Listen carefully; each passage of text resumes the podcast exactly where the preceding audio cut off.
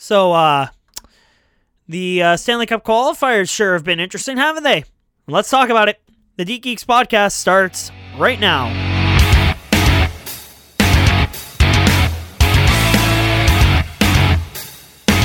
Hello again, everyone. Welcome back to the club. It's episode 16 of the Deke Geeks podcast. I'm your host, Thomas Mercer. You can follow me on Twitter at TJM underscore play by play. You can also follow me on Instagram at that play by play guy. And joining me every week is the one and only Miss Amanda Zerkowski. Amanda, how are we doing this week?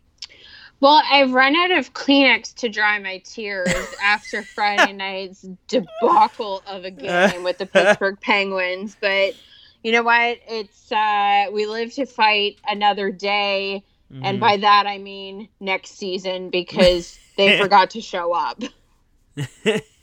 and we'll get into all of that in just a moment, but we do uh, have some more things to talk about before we get into the nitty gritty. As of recording this uh, podcast episode, it's a Sunday, so it's the final day of the qualifying rounds in the uh, Stanley Cup qualifiers. So we will talk uh, a little bit about the setup for the first round, and we'll also do our recap of the round robins and the qualifying rounds here for this year's Stanley Cup playoffs. But first, let's get to some major news uh, in terms of local hockey. The Ontario Hockey League has announced that the league is planning to return to play on December 1st of this year, uh, subject to ensuring that the players, van staff, and community are able to play and attend games safely. Now, obviously, Amanda, with uh, the OHL being canceled, uh, well, the entire CHL being canceled last year, uh, obviously was a huge blow to a lot of people, especially a lot of teams that bought in to go for the championship this year. Sudbury was included in that conversation. The Ottawa 67s you can put in that conversation as well. Uh, we now have an official tentative date for the OHL to return to play, and so far it sounds so good. But obviously, there are some major issues that we, uh, you know, still need to examine for the next couple of months. We'll get into that in just a moment. But obviously, you and I heard about the news when it dropped. Uh, it's great news. Uh, it's a bit of a different scenario but going forward, it's still going to kind of be a regular season um, like we've seen in the past.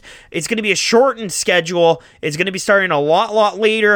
And we're going to see summer hockey in the Ontario Hockey League. But relatively, uh, it's still really good news that the OHL is planning to return to play. What are your thoughts about uh, the Ontario Hockey League's press release for their return to play program? Obviously, having like a hard date as far as what their expectation i think is of what the season is going to look like for that 2020 2021 season is is crucial at this point.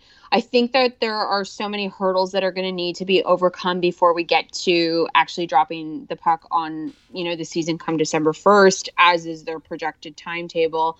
Um, but obviously having a date it definitely gives something to look forward to if you are a fan of junior hockey, no mm-hmm. question. Mm-hmm. Uh, it, it's definitely going to be a little bit different. You're going to see teams playing. Uh, even more in their division than they have in, in years past. Obviously, we have to look at um, there's been you know kind of rumors circulating as to what's going to happen with those teams that are playing out of the USA uh, and what that is going to look like come this coming season, just because there's so much uncertainty still with, you know, border openings. What does this look like? Are they going to have to quarantine? Um, and really, December is so far away at this point that anything can happen from now yeah. until December. So being optimistic, I love that there's actually a date in place that they seem to have a plan as to what their their set their schedule is going to look like. Uh, obviously, 16 team playoff format. Uh, the schedule is definitely condensed. Um, yeah. So there's some concern there as far as the amount of games and the time frame that they're going to be playing in. But with them adjusting who teams are playing within their own divisions more, uh, it definitely makes for easier travel within you know your division. Of course, I think there's going to obviously be a few exceptions to that.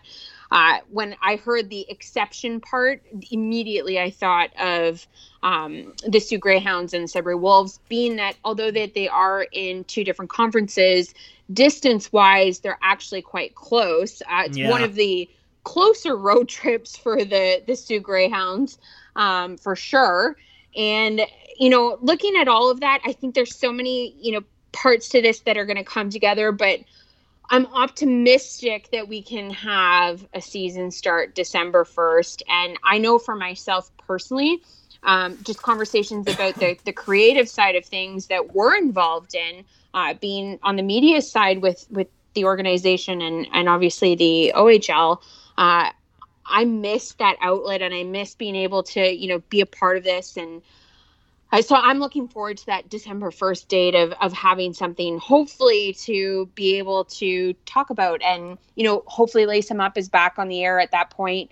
Uh, mm-hmm. It definitely changes what our schedule is going to look like because because typically our season launches with the season launch for Eastlink Community TV and that's in October. So yeah, definitely. Uh, a whole lot of questions come out of this, but I think that they have a really great framework of what they're looking at and I think that the part about the fans, I think shooting for December is really optimistic on the part of the CHL, but again, we're months away from that. So a lot can happen and and hopefully we just don't end up in a situation like we're seeing in Australia where things are under now super strict lockdown after mm-hmm. basically eradicating COVID in that area. So fingers crossed, kids go back to school. We don't have too many issues or flare ups, and uh, smooth sailing until December. And then we see some junior hockey. The details we have from this article, at least for now, is the season will include 64 games compared to 68. So they're condensing it by four games, which isn't that much of a deduction, but at least you're still getting 60 plus games in. And as you alluded to, the 16 uh, team playoff format remains intact.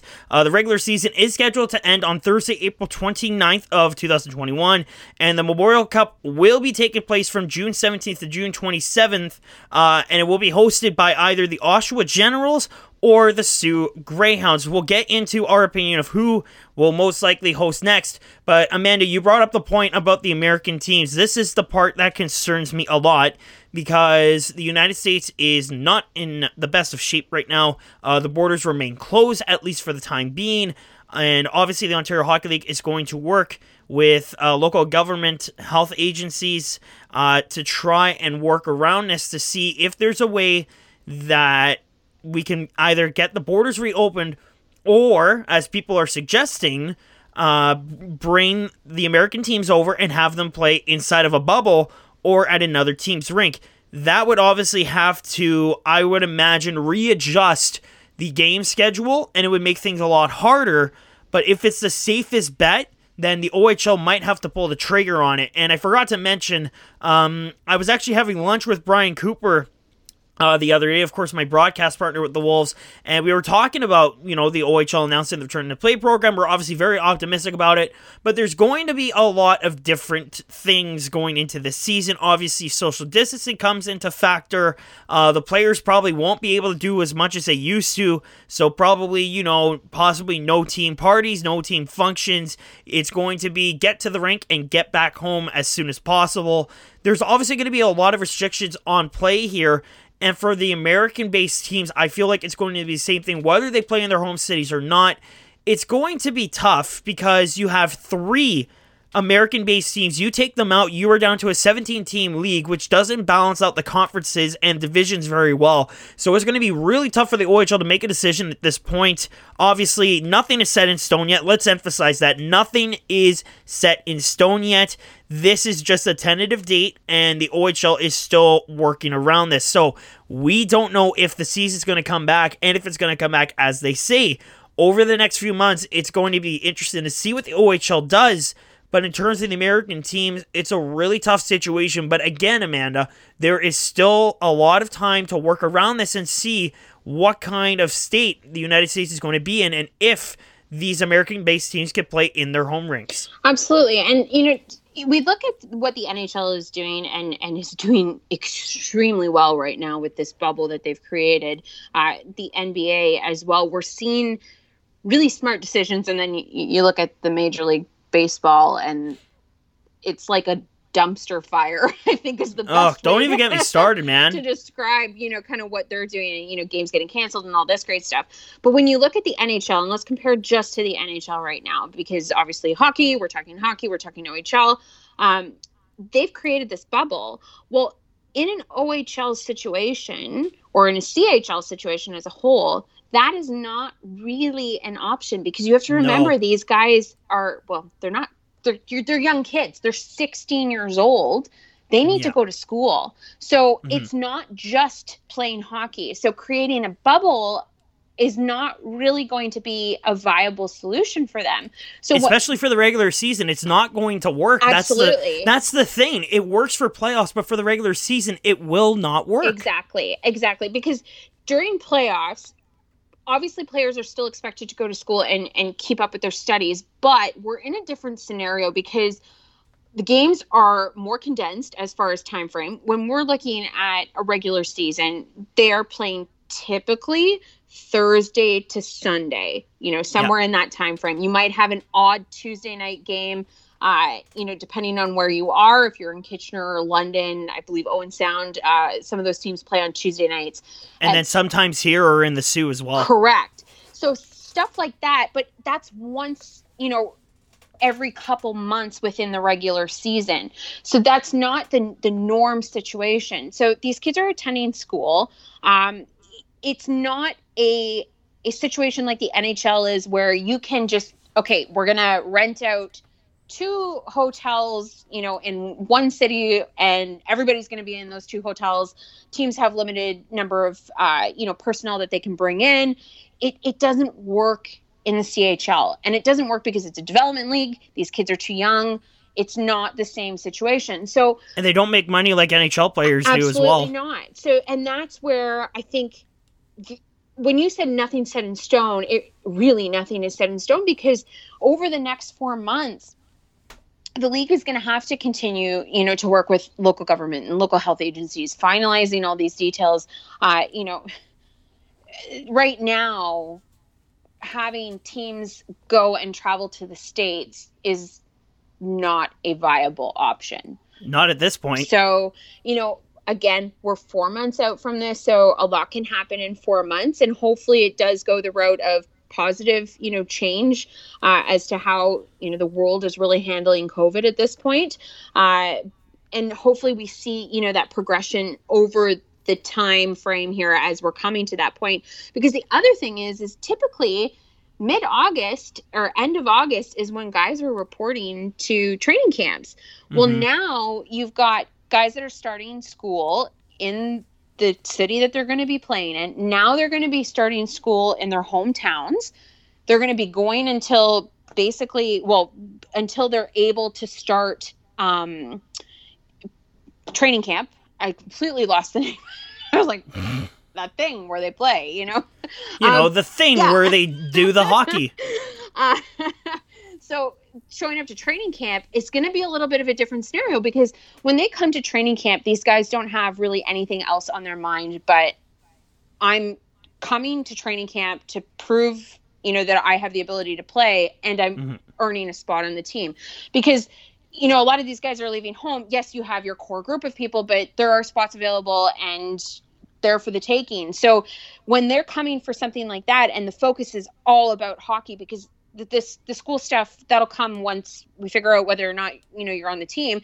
Now you're bringing players in in a different time where you know come december that's the end of first well you're almost at the end of first semester in high school because they're writing exams in january. So mm-hmm. the focus doesn't become just on the game. And and it definitely adds another layer to this for a lot of players. And I don't know. It's it's going to be interesting. I'm excited to see what happens over the next four months because I think that there are just so many pieces that are going to have to come together, right? And and we know yeah. obviously the situation in the U.S. like what's going to happen and so many unknowns and we've talked so much about the unknowns over the last let's call it seven eight episodes that we've done but the reality is is that things are changing by the hour in some cases and oh, yeah. you know you kind of have to sit back and just take it all in and be like okay what's whatever's going to happen is going to happen at this point so mm-hmm. hopefully december 1st we see puck drop on a regular season for the ontario hockey league now the other part of this amanda obviously is um, if there's going to be fans or not and i just wanted to bring this up uh, because I've seen this on social media a lot, whether it be Facebook or Twitter, uh, and the majority of it is obviously from the Wolves fan base you know, obviously the Wolves fan base has gone through a lot. Is that fair to say? Um, they, they haven't really seen a winning culture in the city for a long time. Obviously, the Wolves are taking a step in the right direction over the last couple years, but there are people worried that they won't be able to see these games in person, and people are making the argument saying the Wolves make the basis of their money off of the fans and the merchandise. Now, while that part may very well be true, there are people saying, and I hate having to say this because I don't want this to be a reality and I don't think it will be, is people will think if the OHL goes through with no fans in the stands, the Wolves will not survive and will relocate. And I'm going to stop people right now. This team has been in the league for almost 50 years. They're coming up on the 50th anniversary very soon. This team is going nowhere. And I I am going to fight for this club until the day I die or the you know, until the day I die. Yeah. I've grown with this team for over 24 years. I have seen a lot of ups with this team and a lot of downs, but not once did I ever think, man, this team is going to relocate if they really suck, aren't they? No, this team will not be going anywhere. Where the hell are you going to move them? Really? You think a, a great owner like Dario Zulich is going to move a profitable team because of one season with no fans? Absolutely not. This team's not going anywhere. Yeah, and, and you bring up an interesting point because, you know, the ticket sales side of things, because the arena is owned by the city, there is a portion of the sale of each ticket that goes to the city, which helps with the operating costs, obviously, of, of having an arena. Uh, this is not an arena that is owned uh, by the team or by an individual, it is owned by the city. So when you look at the way that the makeup of, of this team is, as well as who the owner is of this hockey club, Dario is committed that he wants to keep this team here. He wants this team to be a championship team, and he's willing to invest the time, energy, and money into that. Now, the interesting part about this, though, is if you look at the CFL right now, and they're asking, you know, for a bailout essentially because teams can't make money without people sitting in the stands, and yeah. and and there's a very good argument to this. And the reality is, is that come December, if fans are not able to sit in the stands, is there an OHL season or a CHL season at that? Because these teams need to have revenue coming in. It is completely different.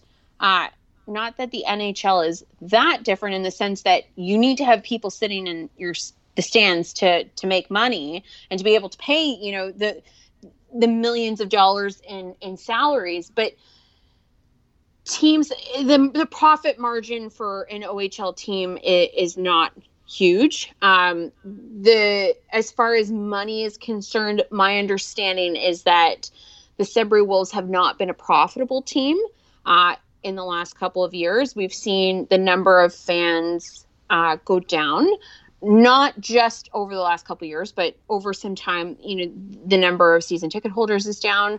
But when we look at that and you look at, you know, the financial aspect of the game and not what's happening on the ice, but everything that's happening, you know, kind of behind closed doors and in the offices, it's it tells a little bit of a different story. So, from my perspective, I know that if I'm a family and you are bringing your kids to the game, tickets have increased in price every year. Yeah. Uh, now, they're not going to get the revenue from that, but my kids, the first thing that they want when they get into that arena is food, and then they yep. they want merchandise every mm-hmm. time. Mm-hmm. Every time we go to the game, and it drives me nuts because I'm like, you guys are wearing yeah. jerseys, you have t-shirts on underneath, and then you have a there's food in the press box like, for God's sakes. Yeah, like, come on. but they're fully decked out in gear and every time we go it's like well what else is there? What else can we buy? And you know it's on the christmas wish list like i want the you know the wolves jersey and i want this and I, okay that's great. And and that's the thing is that you get kids into an arena man, do they cost parents a lot of money. Because Mm, yeah, I I can relate to that because I was that kind of person when I first started going back to Wolves games. you know and and kids want to go to the the pro shop and they want to buy the you know the pucks and and all this great stuff. It there's so much money that gets you know transferred from fans to teams from the merchandise depending on whether or not they run the the concession stands uh you know the list goes on and on and it it's such a complex you know organization. It's not just uh, oh yeah we're making tons of money. It's okay but these are the factors that play into all of that. And not having fans in the seats i think could be something that puts potentially a stop to the season for the chl because of the fact that those teams rely on that money in order to be able to pay you know in the case of uh, ice time with the um, the Sudbury Wolves. Like just because the Sudbury Wolves play out of the Sudbury Arena does not mean oh they don't pay for ice time. Well, no, there's a huge bill associated with that ice time. Oh yeah, You know, tell so- me about it. You know, just okay, wrap your head around this. So minor hockey is now sending out some estimates of costs associated to playing this coming season and instead of having a registration fee of 750 i believe that's what i paid last year for registration for colby Mhm. they're now coming back with two to four hundred dollars per month as Whoa. as a cost because ice time has gone up as far as uh, you know the cost of renting the ice the number of players that are allowed to play minor hockey at one time they're looking at a more of a three on three style potentially even just drills. So now everything is more expensive. So when you transfer that to the chl and to the ohl in particular and we're talking about sudbury costs have gone up. Now you're going to keep travel within your own you know basically division for the most part yes okay that can lower some of your travel costs and you're going to be able to maybe not have to stay in a hotel room you know one or two nights out of a weekend. But overall the team relies on having money coming in and if there is no money coming in it poses the question this is a really long-winded answer i get that but mm-hmm. it, it comes back to is there going to be money to sustain a CHL season, period? Forget about which team it is if there is no money coming in. And and I think that that poses a really good and big question for the overall picture of, of the health of the, the game and, and the teams of financially speaking of what is going to happen in December. Yeah. Uh, could it be a financial problem for the Wolves if there's no fans? Yes, it very well could possibly be. It could be a financial crisis for a lot of teams. Let's take North Bay into into uh, into this factor. They've only been in the league for about five years, and attendance is way down compared to Oh, the first three seasons that they were here. They're struggling to find money, but you know what?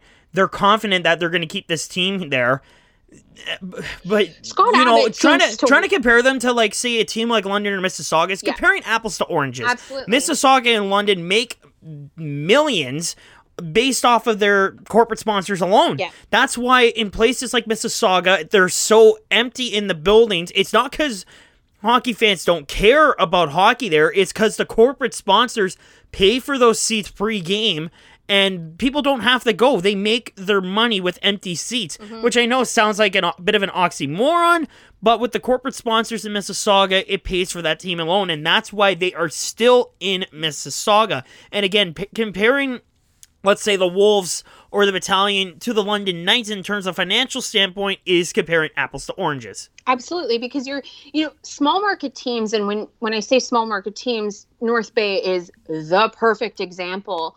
You know, you have a city that when they brought the battalion back to North Bay, there was uh, a three-year lock-in for uh, season ticket holders. So if you were Yeah. purchasing, you had to lock in for three years.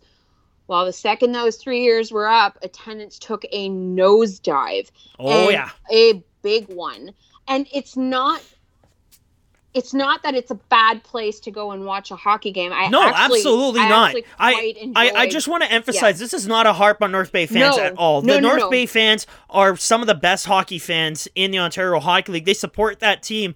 But the thing is, Amanda, and I'll let you continue your point.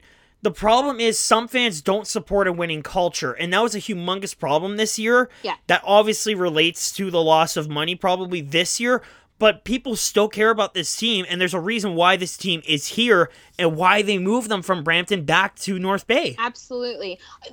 Honestly, I think North Bay is probably one of my favorite places to go as far as a small market venue to go and, And in watch. terms of the food, best. Oh, the media room food there is absolutely fantastic. Shout out to them. kiss. Yeah, it is unbelievable. They always put out a nice uh, a nice spread for the media. But uh, no, I, I think that a lot of it comes down to to is when you're evaluating costs. I know for our family, when I look at post COVID or costs related to, I may not be going out and buying four season tickets for my family. Obviously, with we have our media passes, but we pay for tickets for the kids. We pay for the tickets for Jeff. Like, I don't get free tickets. It's we're paying for tickets. So even though I'm volunteering my time, you know, with with Eastlink, it's costing me a hundred bucks a game just for my kids to get in and Jeff to get in. So when I look at that, I've been off work since March. Uh, I'm hopefully going back in September. Um, but is that the first thing that I'm going to run out and do is buy season tickets? Probably not. We'll probably be Mhm. a bit more selective if we are able to, be in person come December. That will be a bit more selective with how many games they get to go to this year, just because. I, I mean, and I know I'm not the only person that's in that situation. You know, Wolves games are attended quite heavily with families. Uh, Oh, yeah. And there are going to be many families that have been affected, obviously, financially, uh, as because of COVID, and that disposable income that they may have had in order to be able to go to a, a Wolves game, or you know, go to an NHL game, or travel, or you know, do all those extra little things, it may not be there. And I think it's going to take a little bit of time to get the economy restarted. And when you look at this, it, it even though it's a passion and it's still an entertainment thing for a lot of families. And yeah, I don't know. I think it, it's going to be different for a little while. And whether you're a small market team or even a large market team, like you said, corporate sponsorship, this is where it becomes so key to these big hockey clubs. But then you Mhm. look at it too do corporate sponsors maybe pull back just a little bit if, because obviously TV is not the same. You're, you're not getting the same exposure from an OHL game as you would an NHL game when it comes to corporate sponsorships so you got you got to look at all of that. Like i think that there's so much beyond just hey we've decided that uh, you know public health units it's safe for us to drop the puck but we can't have any fans. Well there's so much to it right? It's there's a Yeah, lot there's much more to this. oh yeah big time. So I and again we're, we're going to emphasize this. There's still a lot of time left. Nothing is set in stone at this point, and I have full confidence in Commissioner David Branch working with you know obviously the big market teams, but the small market teams to ensure that we can be able to safely have fans back in the stands because that's where. Uh, a majority of their money will come from, whether it's in North Bay or Sudbury or Sault Ste. Marie. Uh, obviously, money comes in from fans buying from the concessions, buying the merchandise and whatnot. And if you take that away, obviously it's going to be a huge blow. And we're going to see what happens down the road. Uh, but we're excited that the OHL has announced that there's going to be a return to hockey, uh, at least for now. We'll see what kind of changes they make. And if there's any changes, we will uh, be sure to let everyone know. Now, Amanda, before we move on to the NHL, uh, let's get to the last bit of duty here for the Ontario Hockey League. Obviously, uh, the OHL is hosting the Memorial Cup this year. Obviously, it was supposed to be in Kelowna this past season, but due to COVID, that had to be uh, canceled, which was a huge blow for the city of Kelowna because they've been waiting so damn long to be hosting this tournament, and it got taken uh, away from them like a carpet swept out from underneath their feet. Uh, you know, they could very well host it again down the road. Maybe when the WHL hosts it again, they'll be the immediate front runner for it but we'll have to wait and see. But obviously, with the OHL hosting it this year, it's down to two candidates. That would be the Oshawa Generals, which would be at the Tribute Community Center, which I have been to. I've been to both of these arenas, I should mention.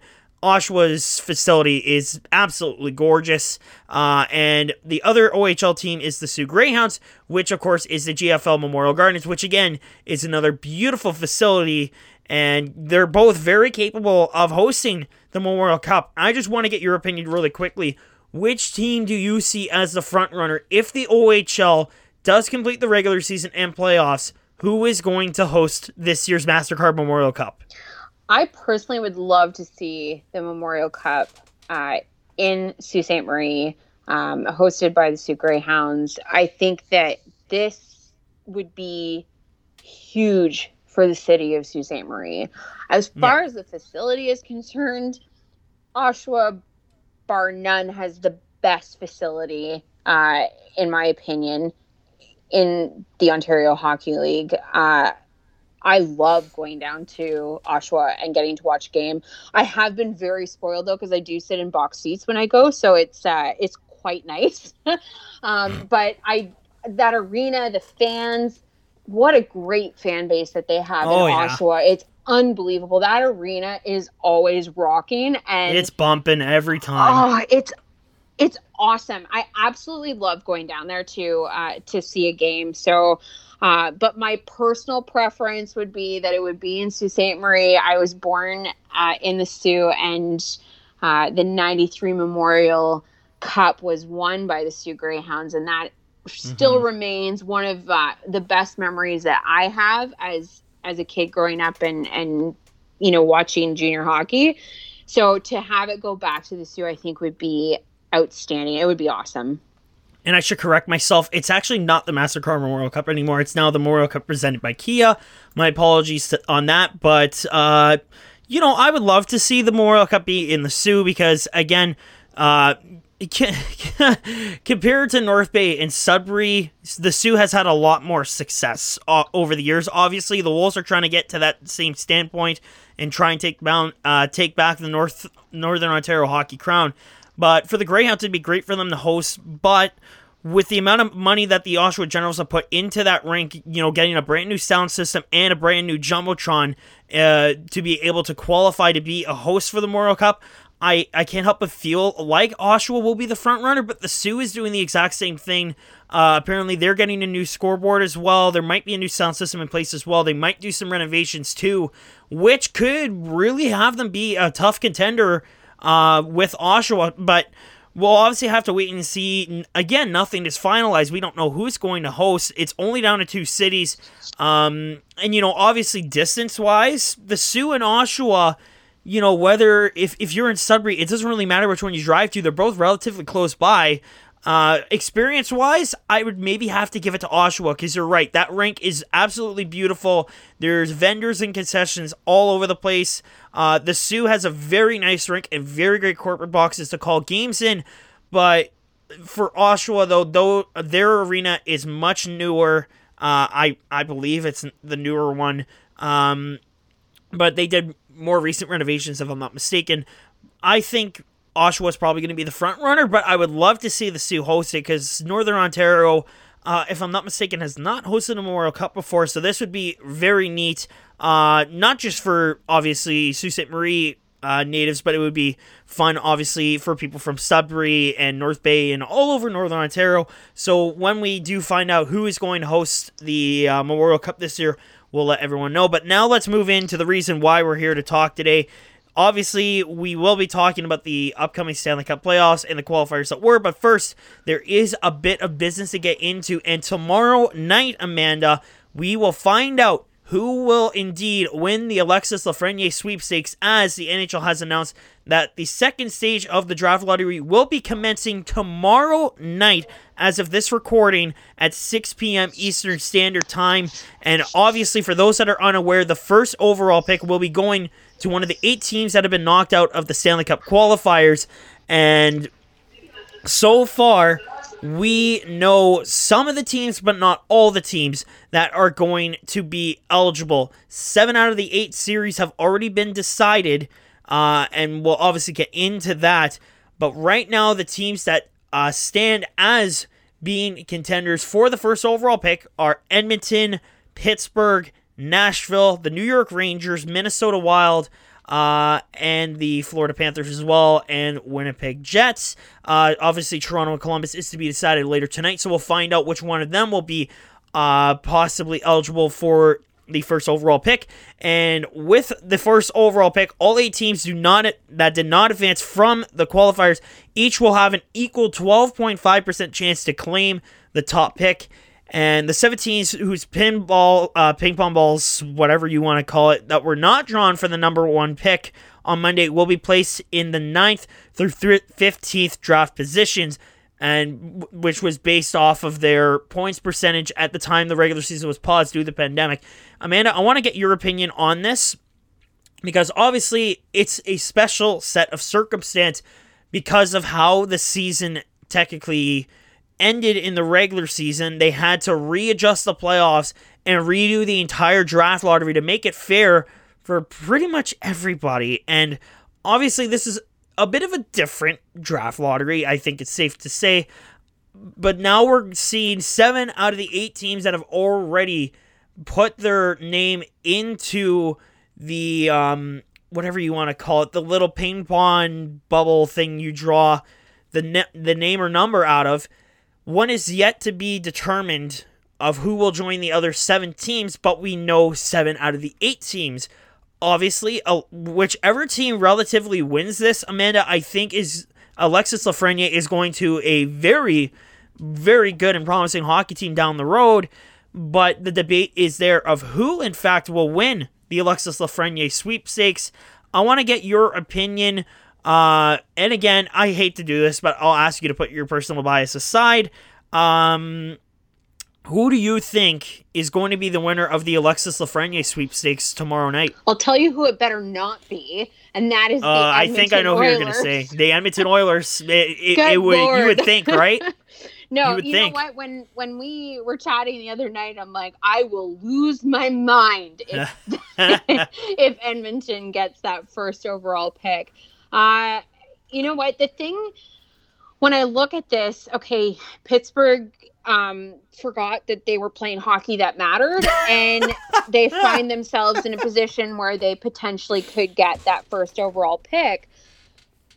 But what happens to the makeup of that team as it stands now? Because you sign Lafreniere to obviously an ELC three years from now, something's got to give. And Have fun. you know what? That's, I guess there are worse situations to be in. Uh, oh, yeah. But at the same wink, time, wink. I think that it's a situation that um, I'd be shocked if the Penguins ball was the one that came out and mm-hmm. that was that was who got to pick. You know what? It's an interesting list of teams because if I look at the teams that are part of this, you know, potential eight, obviously with the last one being decided this evening, um, I wouldn't have necessarily picked a lot of these teams to be part of this draft lottery. In fact, not at all. I think that we basically blew almost every pick. we botched it. yeah. Uh, I think the only one that I got right was that I said Arizona was going to win over Nashville. Um, I, th- I think so. Yeah, the rest Maybe. of them I think I got really wrong. Um, I wouldn't say really wrong, just unfortunately wrong. It's like some teams didn't know they were playing hockey that mattered in August because they've sure never played like hockey in August that has mattered. Uh, Yeah. There were some pretty big upsets in that in that qualifiers. Uh, Mhm. You know, we look at obviously for me, one of the bigger ones was the Winnipeg Jets. Uh, I was for sure expecting to not see Winnipeg as part of this NHL draft lottery, but you look at what happens. You know, Scheifele goes down. Um,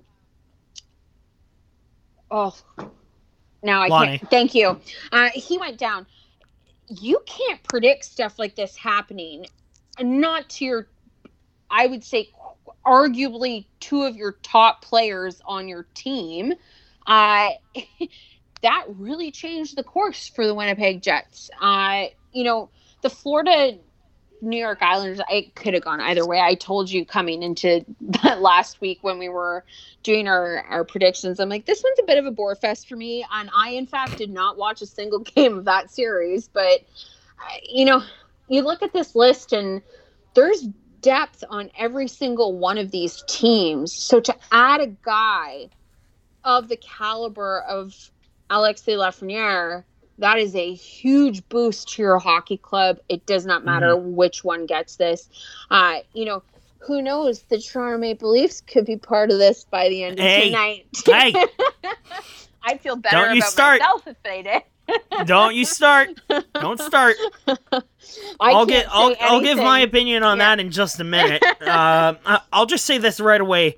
Even if the Leafs were to get eliminated tonight at the time of this recording, uh, yeah, good luck even affording his ELC because you have no cap space whatsoever. Exactly. That's all I'll say about that. Um, so you can't help but feel like it's gonna be Edmonton, right?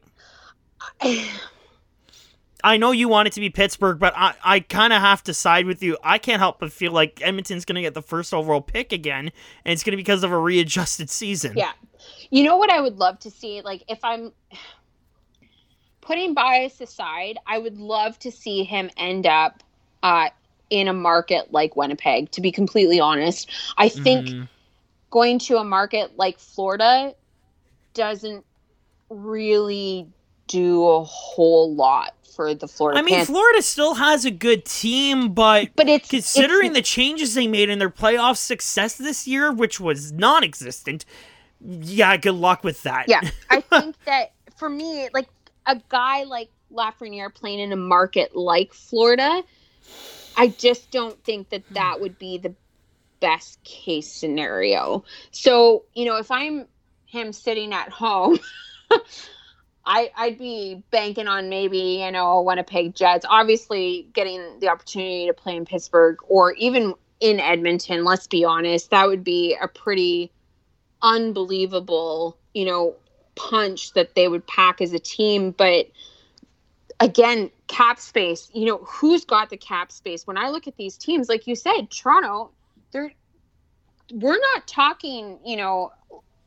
a small little gap in the, you know, they've got money put aside for this and, you know, they're planning on signing a couple of big guys for ELCs, but this would be obviously there's this this set mark for the LCs coming into the NHL, but when your cap space is that tight, I don't know. It's not. You it's have to trade a humongous asset in order to even sign a ELC. Forget about three years down the road. Exactly. And when you've built your hockey club around a guy that you're having to trade away, then that becomes a whole other situation for your hockey club. So, you know what? I think that there's a lot of teams that are on this NHL draft lottery for the phase two of this this draft lottery taking place that did not think that this was going to be a problem that or potential solution to their worries uh, coming into this. I, I just don't think so because I think there were too many things that happened in this qualifier that left a lot of people kind of scratching their heads and wondering what the hell just happened.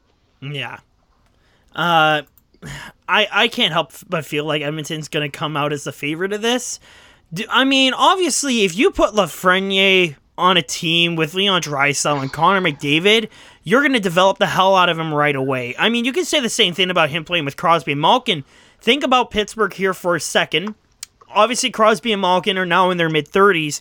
They're going to be on their way out very soon. And by the time that ELC is done, there's a chance Crosby and Malkin may retire by the end of his ELC, which would obviously free up a hell of a lot of cap space down the road. They're not um, that old, but, okay? They're not that old. well, yeah, but still, it depends on their it depends on their condition yeah. going forward. Um, I don't know if I see a clear cut favorite. Would it be nice to him for him to play in a Canadian based market? Yeah, it'd be awesome to see him stay in Canada. Um, but I I don't know if we can really say that Edmonton is going to be most likely to get him because again, you think about the cap. Obviously, Connor McDavid is their highest paid player. Dry Draisaitl's right behind him. Uh, you know, you're still paying quite a few dollars for James Neal, which, oh boy, uh, is not the same James Neal we've seen in the past. So I help but feel like even if Edmonton were to win the draft lottery, it's the same thing with Toronto. Good luck paying him down the road. You're going to have to trade a whole hell of a lot of assets in order to afford him. But we're going to find out who's going to get the number one overall pick uh, tomorrow night. We're going to find out uh, who will join the other seven teams later tonight in the Toronto and Columbus series. That is our segue into what was.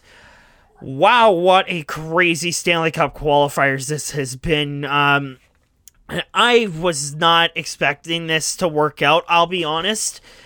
I'm so glad it did because this is by far the most entertaining hockey I have seen in a while. And the way that the NHL structured this whole thing, I was very skeptical about it going in. And I thought, oh, this will never work. They won't even get halfway through this. And this is probably the most entertaining hockey I've seen in quite a while. I'm not going to say a few months because obviously it's been a few months since we've seen hockey, but in terms of playoff hockey, and yes, this is technically playoff hockey, it's pretty damn fun to watch.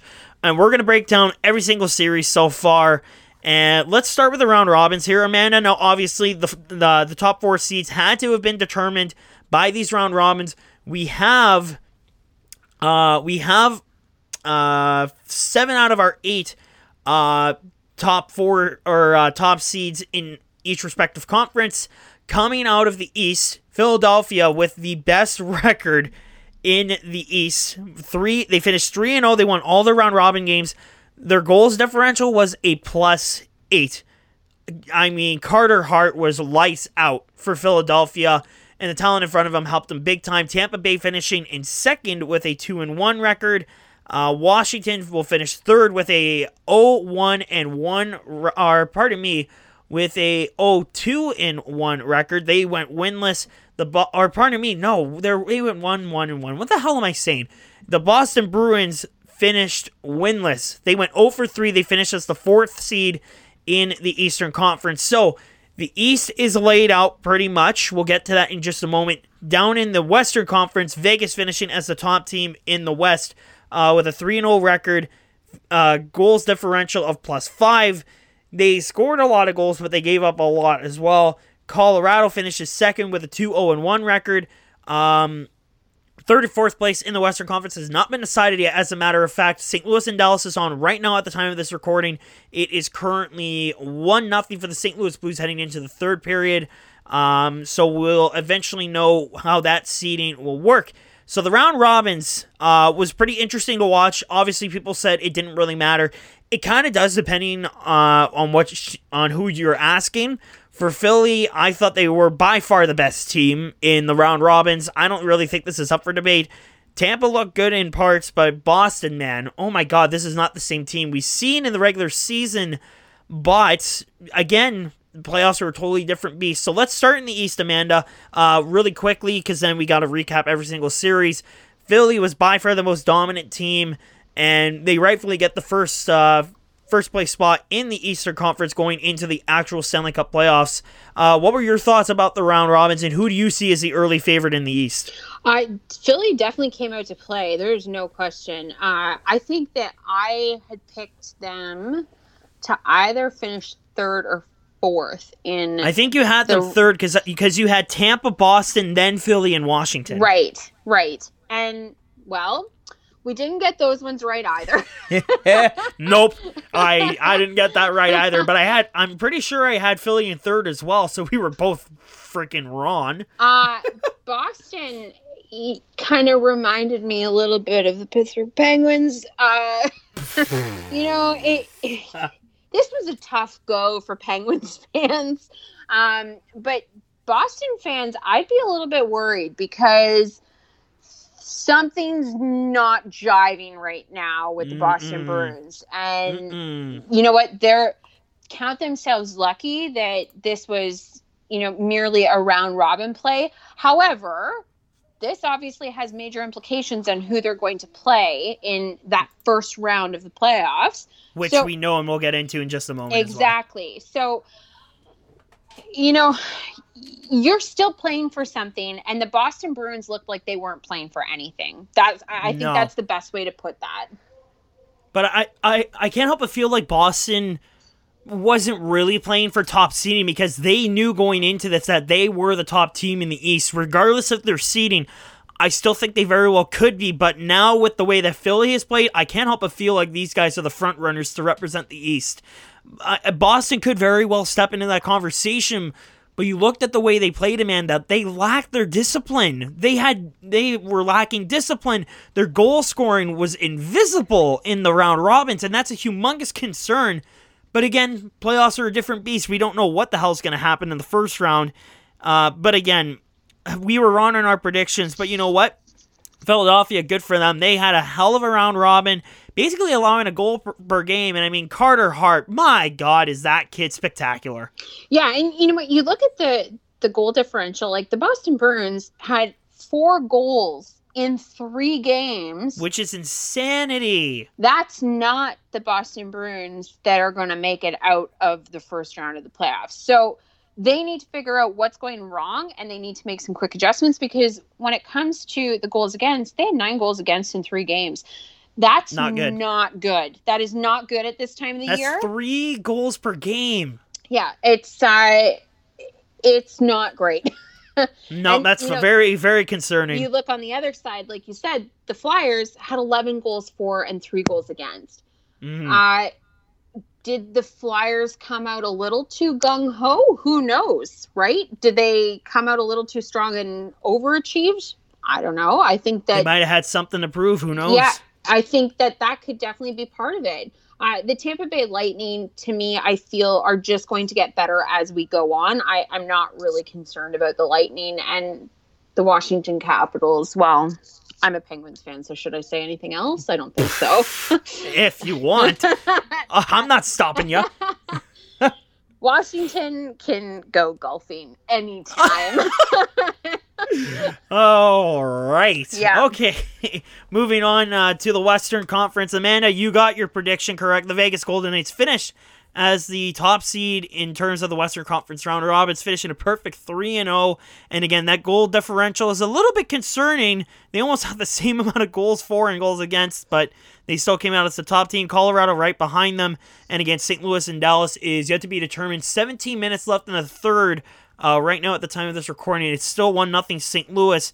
So the way it boils down to is the winner of uh, the St. Louis and Dallas game today will be the third seed, and of course the loser will be the fourth seed, just much like the Eastern Conference. And Amanda, again, I'll say this: you got your prediction correct. You predicted Vegas to go as the top team in the Western Conference, so kudos to you on that.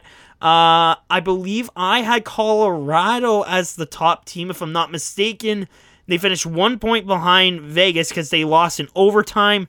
Um, but one thing I wanted to talk about is that crazy game uh, for Col- for Colorado, where they got that uh, that late buzzer beater by Nazem Kadri. How yeah. spectacular was that moment?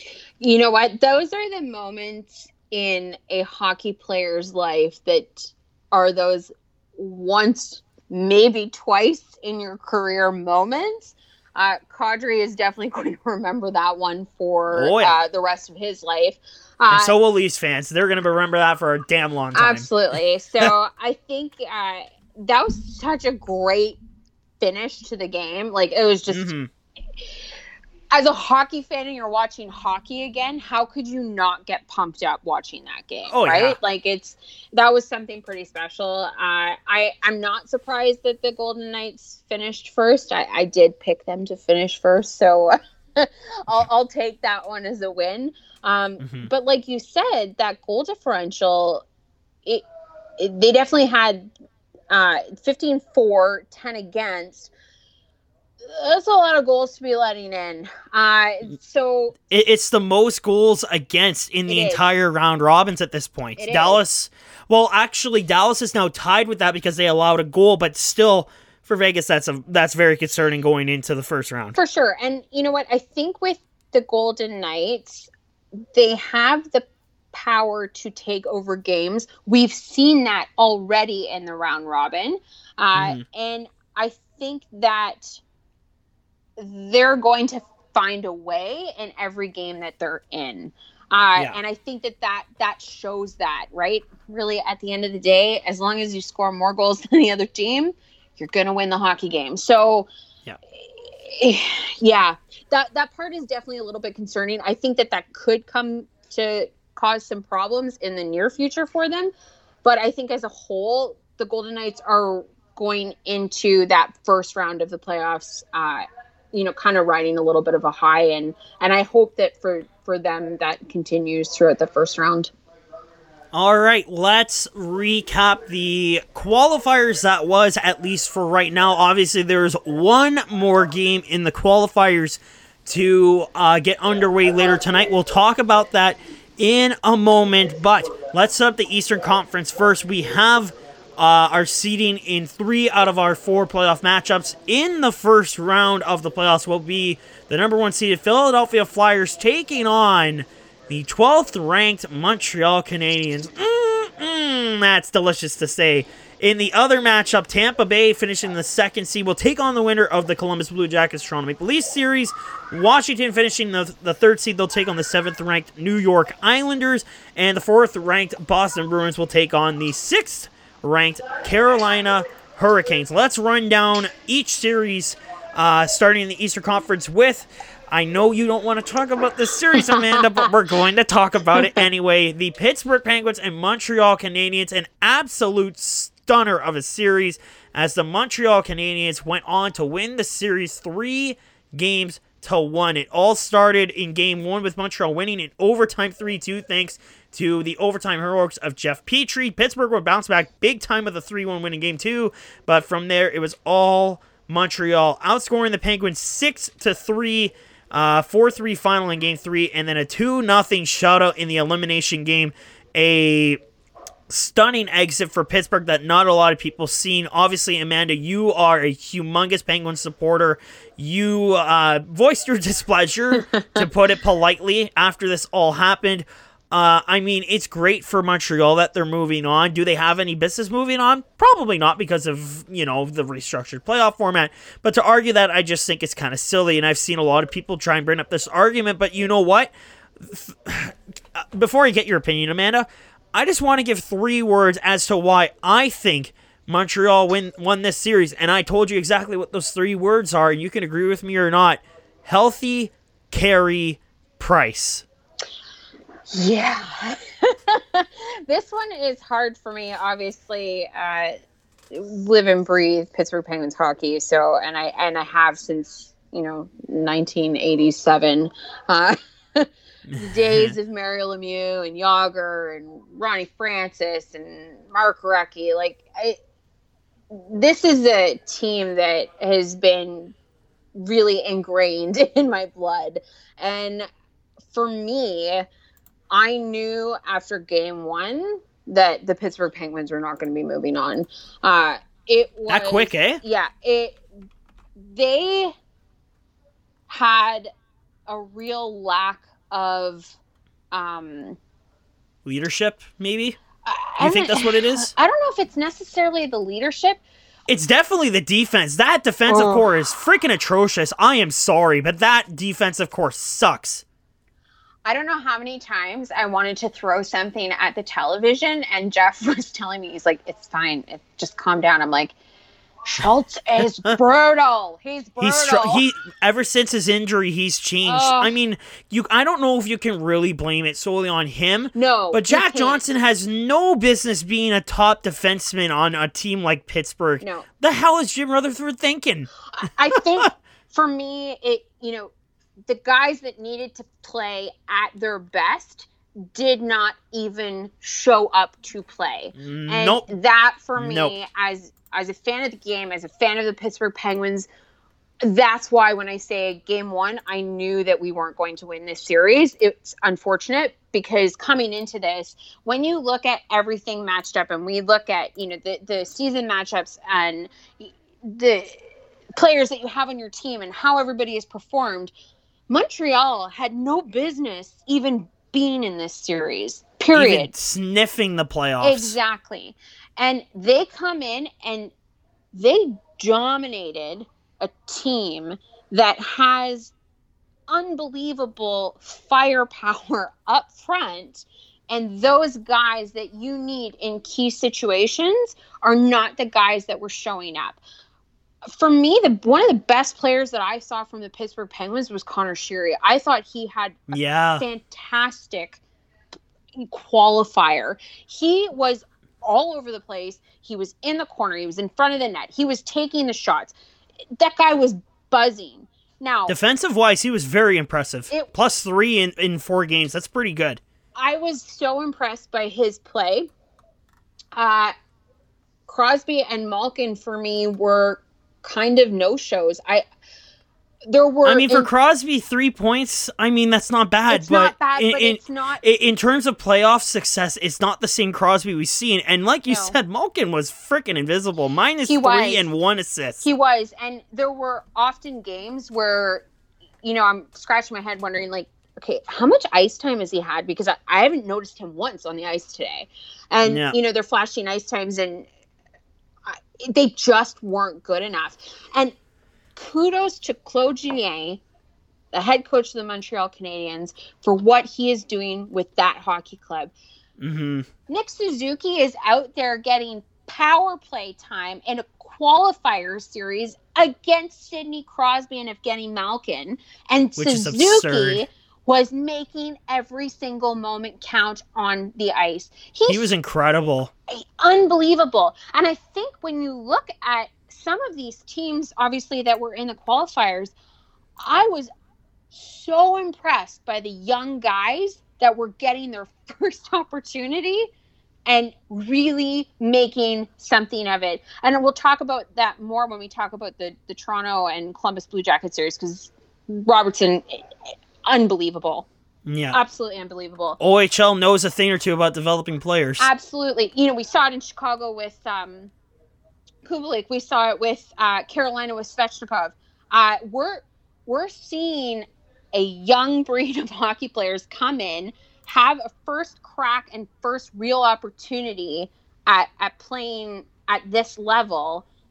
And man, were they making it count. Like to see Suzuki out there and taking faceoffs against Crosby or Malkin, like kudos to you, buddy.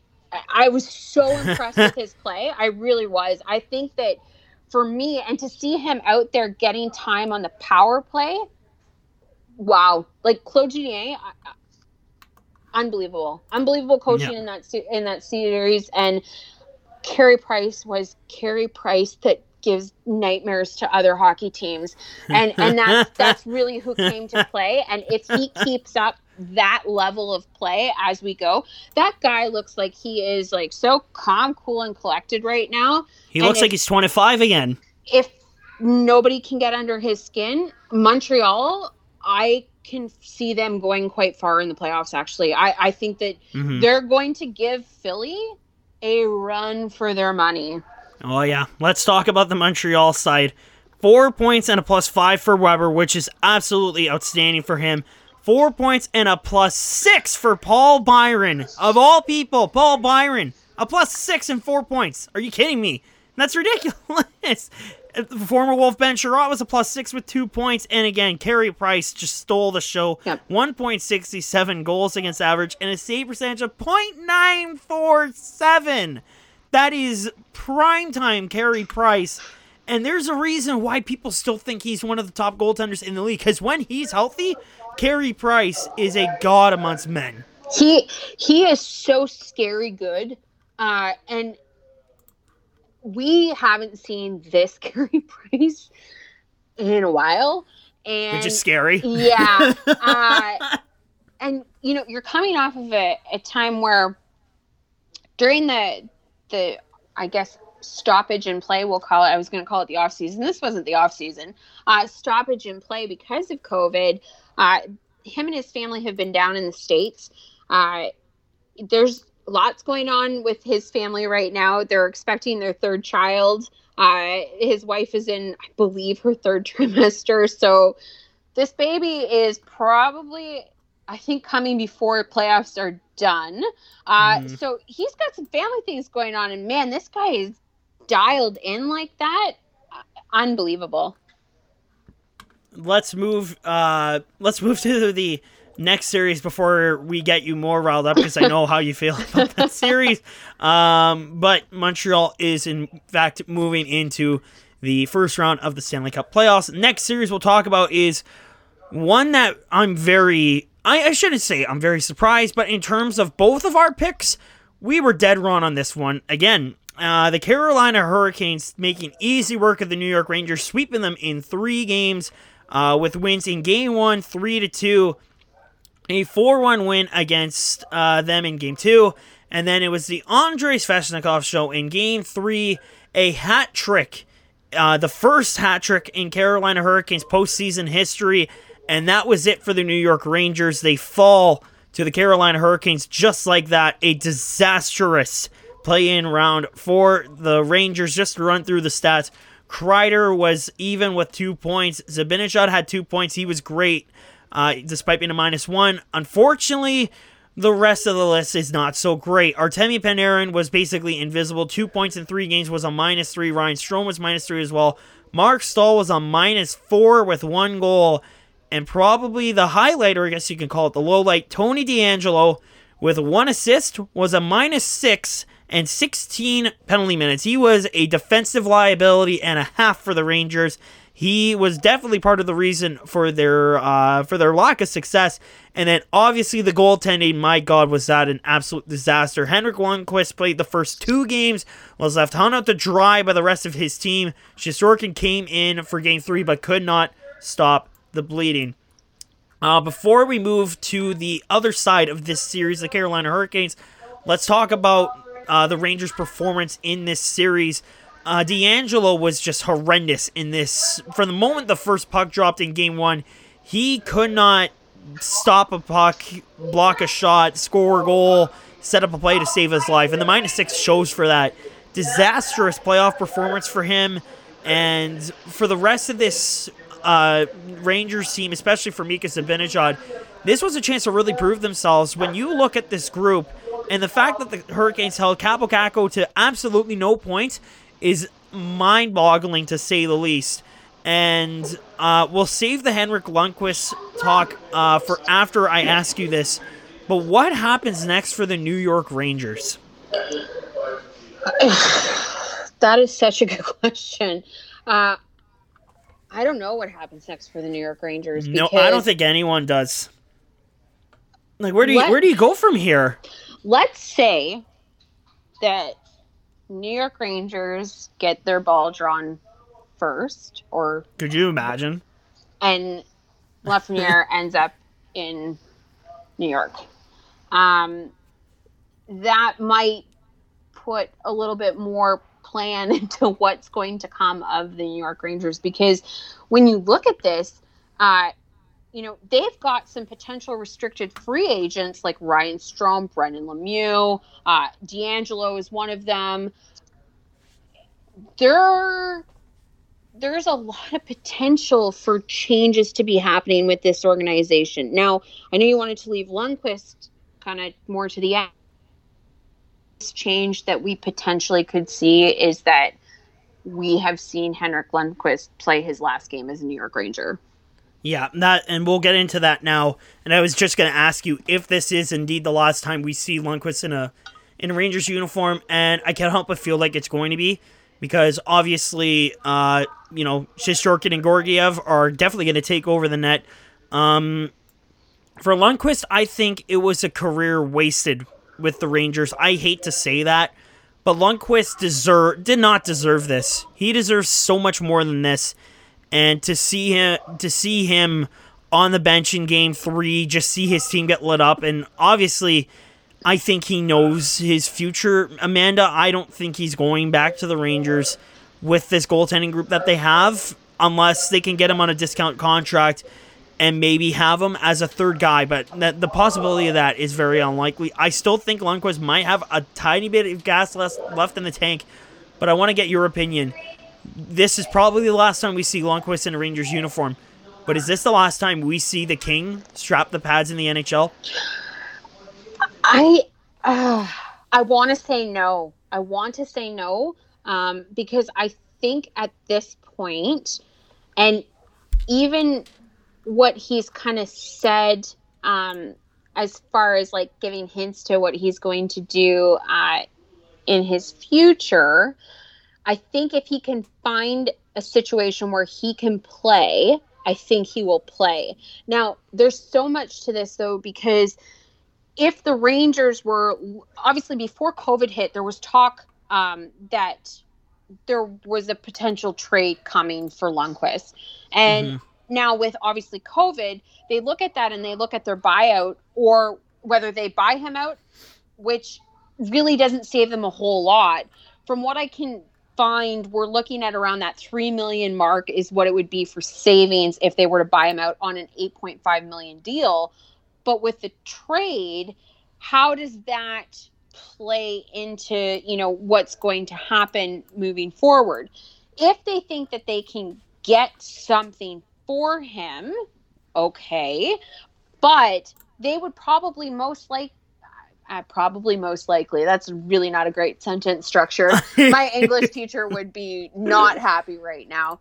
the Rangers would likely have to eat at least a large portion of that salary as oh, well. Oh yeah. So when you look at that, okay, well, what becomes the situation? It would be a heck of a lot easier for the New York Rangers if Henrik, Lundqvist decided, you know what, that's it, I'm done. I, I'm going out on my own terms. But I, I just don't think that we've seen the very last of him yet. Um, this is a guy that just loves the game. You know, he's 38. So he's definitely getting up there. Uh, yeah. It, yeah. Most goalies retire fairly early on. I mean, at least in their mid 30s. But Lundqvist is still going, and I really think he still has what it takes to compete. I mean, if this is the last time we see Lundqvist, this is a terrible way to go out. Absolutely. Like, the way his team just left him out to dry, man, that is absolutely disgusting. And I personally think he deserved better. He came so close to winning a cup against Los Angeles, and then we all know what happened afterwards. Uh, I, I think he goes down as one of the best goaltenders to never win a cup. He's up there with quite a couple of other goaltenders. You know, you think of Eddie Giacomin, Curtis Joseph. As a matter of fact, they never won cups and yet they are still among hockey's best in the Hall of Fame at this point. And I don't know what's next for Lundqvist and the Rangers, but I, I definitely think for the Rangers, Lundqvist is gone. I, I can't help but feel like that's the case. If this is the last game for Henrik Lundqvist, terrible way to go out, but you know what? He still had a hell of a career. Uh, not just in the NHL but international wise. No matter what he does next, I'm sure a lot of people are going to support him and what happens. Um, but now we focus on the other side of the series. The Carolina Hurricanes, my God, they did not mess around, and they let New York know very early on. Looking through the stats, Sebastian Aho, holy, holy bleep. Like, this kid is unbelievable.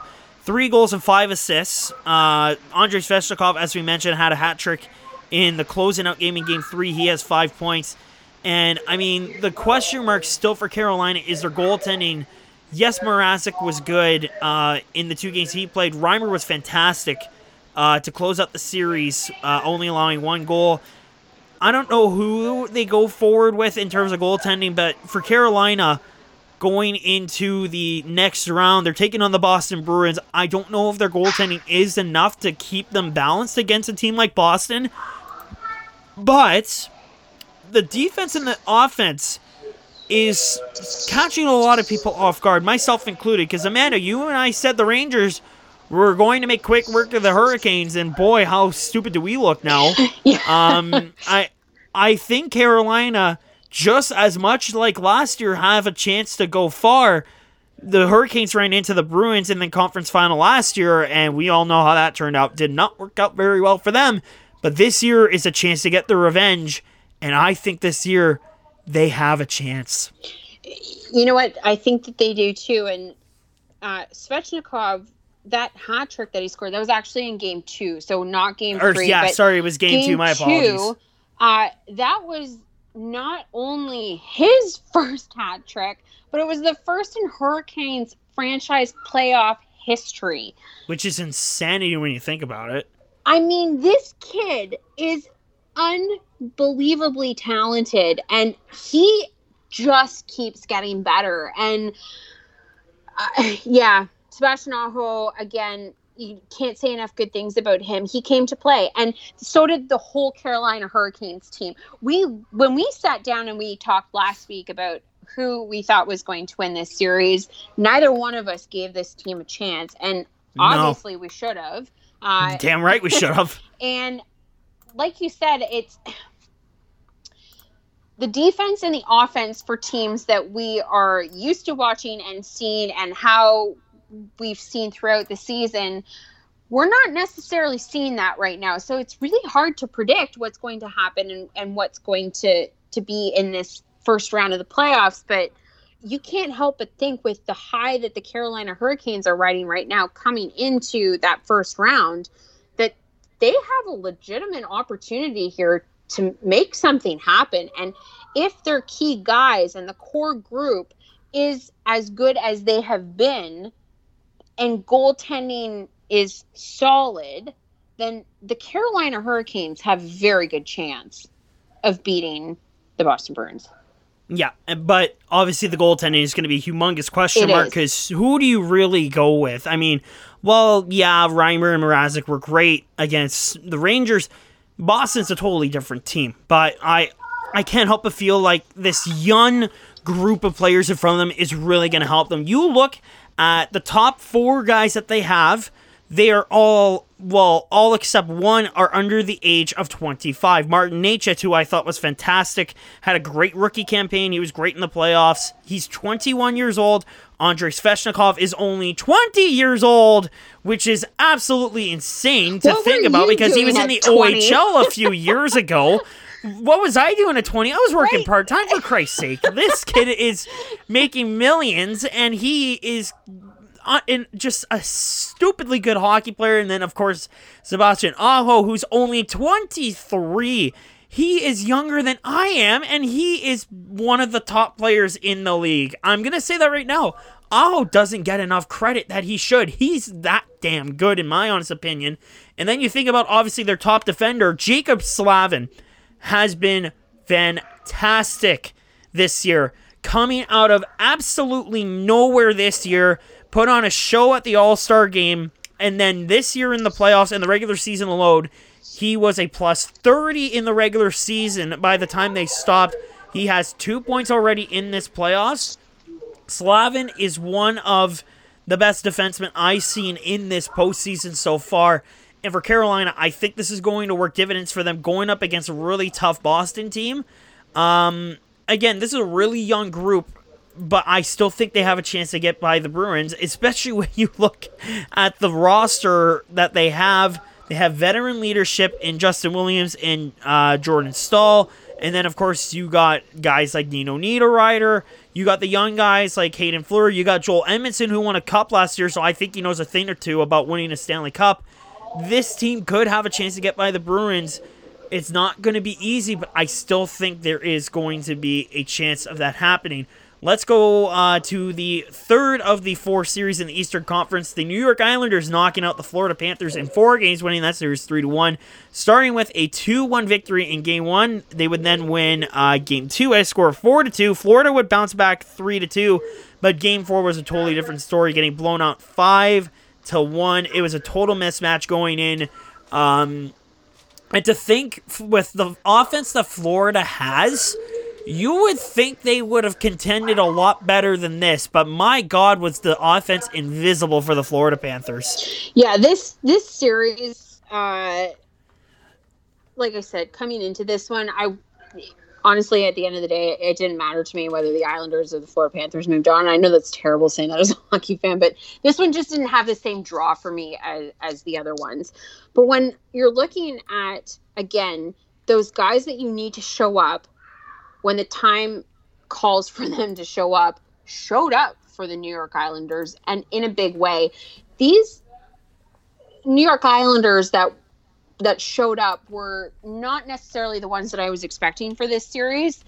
I think, if I'm not mistaken, did I not pick Florida, or maybe I did pick the Islanders? I can't even remember. I think you picked the Islanders and I picked the Panthers. I think that's what happened. Okay, you know, close games. It's not like these were blowouts, except for that, you know, game four where the Islanders uh, beat the Panthers five one. We're talking you know, one goal games with the exception of, of game two as well. That was a, a two goal differential. But I don't know. This this one was a bit of a stumper for me. Um, you know, when you look at guys like uh, Barzal, like he had a good series, and does that lead to momentum coming into the first round?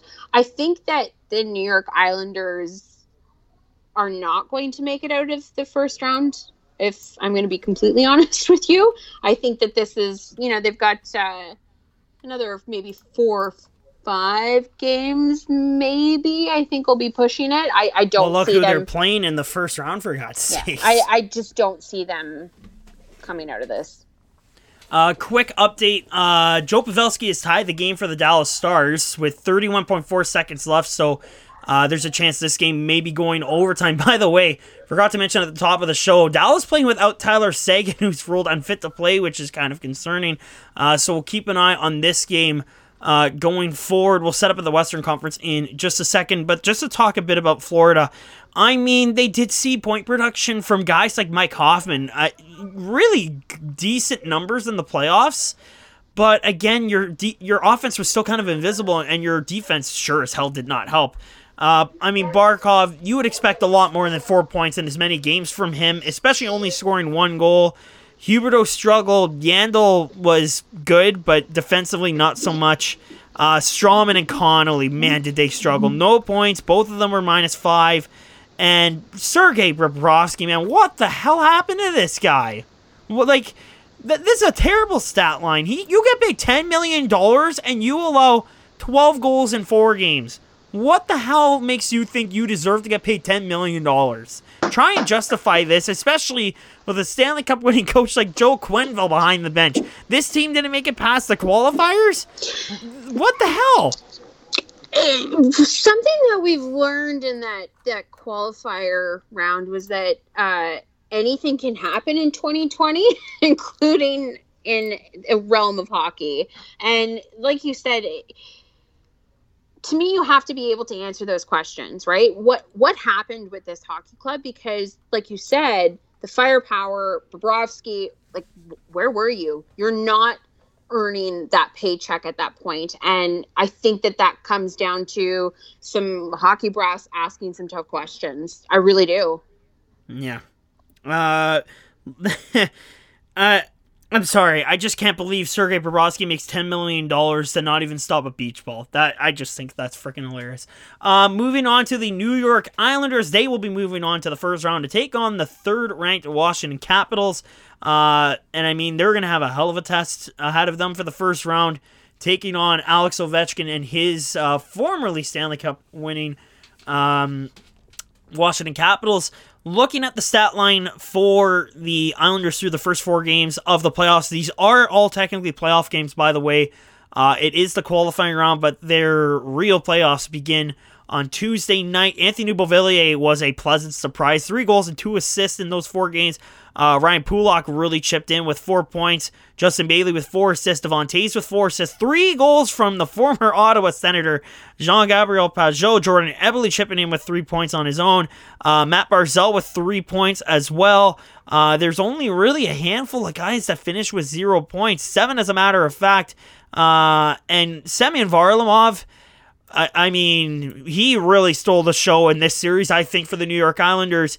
And the, to think this team had Robin Leonard at some point, lost him, got Varlamov, and for Varlamov to really come out and be a proven number one starter, at least in terms of the Islanders' perspective, this is really promising for the Islanders going forward, especially going up against a team that Semyon Varlamov is very familiar with. That's his former club in the Washington Capitals. And this is going to be an interesting series.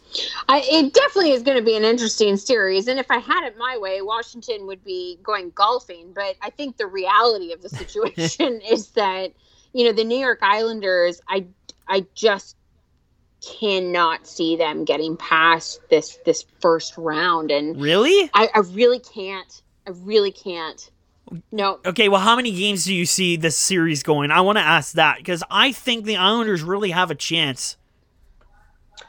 I think that this series is going to go five. Really? Yeah. I. I wow. But, okay. Let's take what I say with a grain of salt based on my last predictions. Uh, I was way off on. Well, so everything. was I. I think I only got one series correct, yeah. if that. I just, I just don't think that this is the hockey club that is going to match up against the Washington Capitals. I, I just don't. I, well, uh, well, let's look at the Washington Capitals roster for a second. And again, in the three games they played, obviously there weren't that many highlights for them. They did finish one, one, and one through the um, through the round robin stage. So a lot of players getting a point. Alex Ovechkin was not one of those people, which is very surprising. But it really, I don't think this this round robin really mattered for teams like Washington because they knew what they had going in.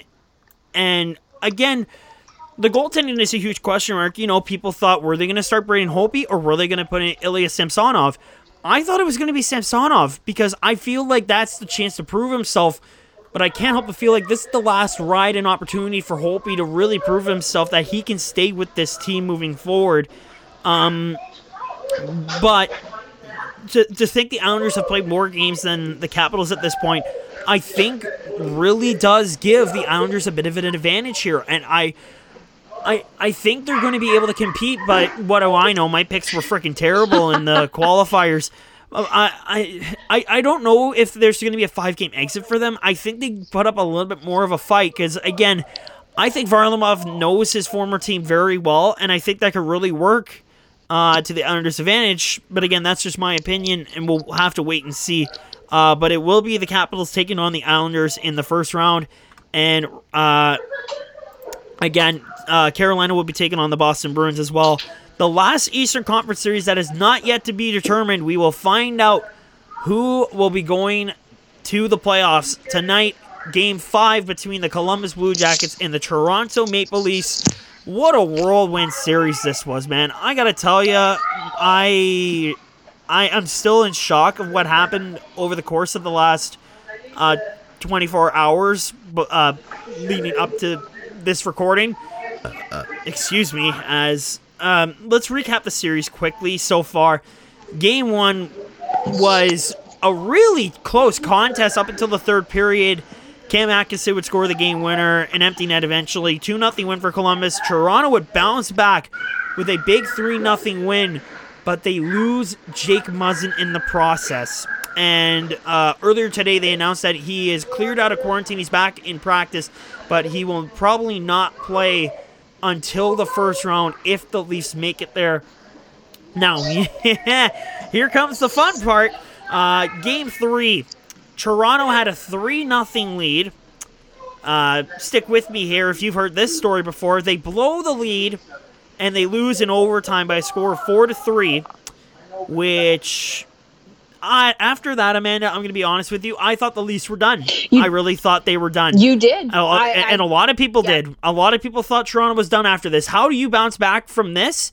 Here's the answer. You go down 3 nothing. Um The Leafs were down 3 nothing in game 4 and right then and there I'm like, yeah, this is over. There there's no way.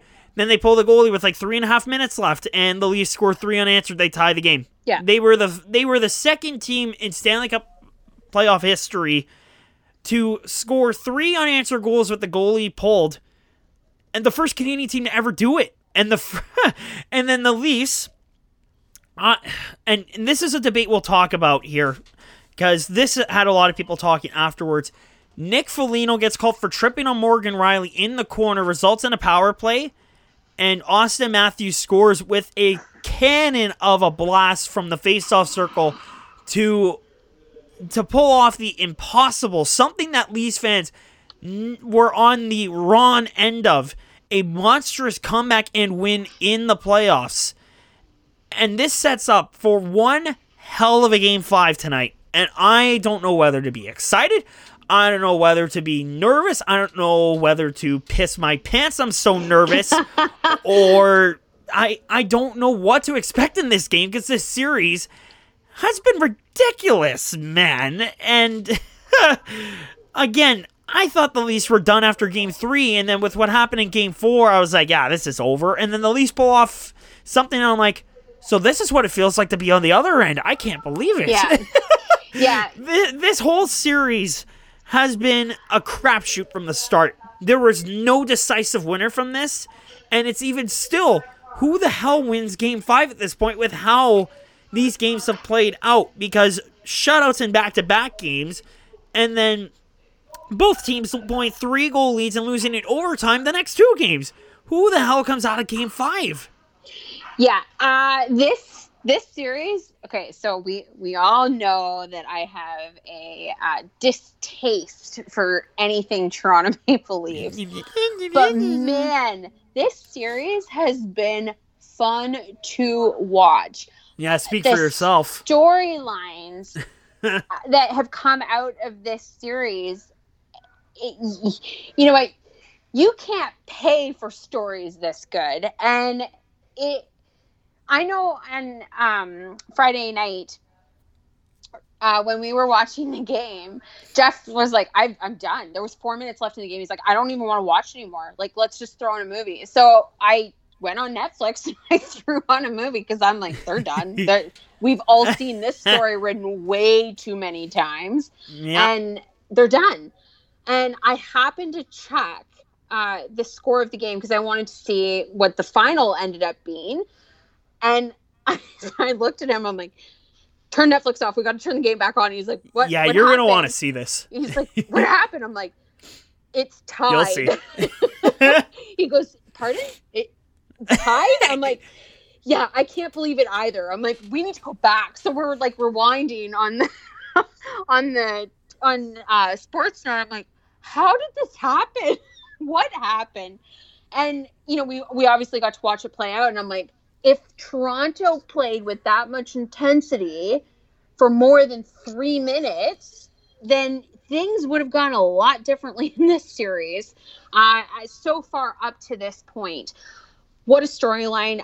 I said to Jeff, I before uh, overtime started, I said Auston Matthews is going to score the winner. He, he's he's got to score the winner because I think that if he didn't score the winning goal in this game, he needed that like lift. I think to his game because he was out there and he was buzzing and he had chances and you know, but just key moment of scoring I, think that for him was huge. And I think that that carries this team. If the team that played in the last three minutes and in overtime shows up tonight, then the Toronto Maple Leafs are going to get past the Columbus Blue Jackets, in my opinion, without question, uh, which pains me. And I actually traveled to Ottawa today. So my dad is a diehard Leafs fan. I have not watched a game of this level of importance with him in a long time. So we'll be sitting at the bar and watching the game, and uh, we'll we'll see what happens. But one of the storylines again out of this series for me is the play of Nick Robertson. I mean, oh my this gosh. kid has been unbelievable. Scoring his first NHL goal in the playoff qualifiers, like you can't write a better story for this kid. And well, I wish I wish that goal wasn't dwarfed by the Leafs blowing a freaking three nothing lead. And Cody Ceci scored shorthanded in that game too. I should mention. Yes. Hello. Yeah. It's uh, but this this Nick Robertson storyline really gets me because it's Jason Spezza who's out there with him practicing, practicing those one timers, practicing the shots, spending that extra time with him. And everybody wrote Jason Spezza off. And whether you're not a Leaf me. fan or not, but I've not heard me. it so many times where oh, he's done, he's so old, he needs to pack it up. Jason Spezza was the guy that dropped the gloves on Friday night after being down three nothing. Right. And what happens next? Yeah, exactly. So Spezza doesn't drop the gloves. That never happens. Gosh, no. Uh, it's been a long time since I've seen Jason Spezza drop the gloves, and he held his own in that fight. And kudos to him, and just the time and energy that he's putting in, obviously, to spending time with with Robertson. Uh, he was the guy that went over, got the puck after he scored his first NHL goal, made sure he got that for him. You know what? It's the little things like that that make Jason Spezza the class act that he is. Because I, I, I do, I have very strong opinions associated with Jason Spezza because of the time that he spent with the Ottawa Senators and the good that he did both on and off the ice for the community here. I can't say enough good things about him. So, uh, and he he's been bounced around a little bit in the last little while. So, you know, I think that he, although not going to be your guy that's going to be going out and scoring clutch goals for you, but he is making a difference on this hockey club, and, and, and kudos to him. All right, let's quickly make our prediction for Game Five. It's uh, it's do or die for both teams. It's an elimination game. Only one can survive. Uh, Amanda, give us your scoreline for this game. Who's moving on to take on the Tampa Bay Lightning in the first round of the Stanley Cup playoffs. It pains me to say this. Don't. Uh, oh, are you going? Are you going to say what I think you're going to say? I I think that the Toronto Maple Leafs got under the skin of Nick Foligno big time. yeah, and it showed night. after the goal was scored. Yeah. Uh, I was like, "Sorry, Nick, but uh, yeah." It, you know what? I think that one of two things is going to happen tonight. Either you're going to see a Columbus Blue Jackets team that comes out and shows absolutely no mercy, and Nick Foligno leading the charge, or you're going to see the Toronto Maple Leafs from the last, you know, the overtime period and then the last three minutes of that hockey game. And if that's what happens, I think Toronto moves on from this game. I, am going to take Toronto tonight, which. Thank God this is recorded because that'll never happen again. it, it's on file now. You yeah. can't take it back. You can't take it back. no, no take back. Uh, uh, I mean, I'm a Leafs fan. I'm gonna go Leafs all the way. And I told you uh, when we made our playoff predictions that the Leafs, I said they were gonna win this series in five, and it would be in overtime. And hey, they could easily be 60 minutes away from proving me right or wrong. So we're we're gonna find out. It all comes down to one game tonight: Leafs and the Blue Jackets at eight o'clock tonight. I can't wait. It's it's going to be um, it's gonna be nerve wracking. Definitely gonna have some yep. beers on hand to try and cool me down. so we'll uh, we'll uh, we'll see how that turns out tonight, and hopefully I will see you guys on the other side next week in terms of how this game goes. Let's move on to the final, uh, the second and final conference to wrap up the show. Uh, the Western Conference is officially locked in. Amanda. Uh, the Dallas Stars have completed the comeback. They win in a shootout, so Dallas locks up the third place spot. The Western Conference is now as follows Vegas will take on the Chicago Blackhawks, Colorado will take on Arizona, Dallas will play the Calgary Flames, and St. Louis will uh, hold the fourth place spot. They'll take on the Vancouver Canucks. But let's talk about the qualifier series, and let's talk about one hell of a stunner I mean, no one could have predicted this. Just like Pittsburgh and Montreal, no one saw this coming. The Chicago Blackhawks knock out the host bubble team, the e- the e- the Edmonton Oilers. The Edmonton Oilers, three games to one. Game one was the Dominik Kubalik show, to say the least. He had a five point game, the first player in NHL history to score five points in his Stanley Cup playoff debut.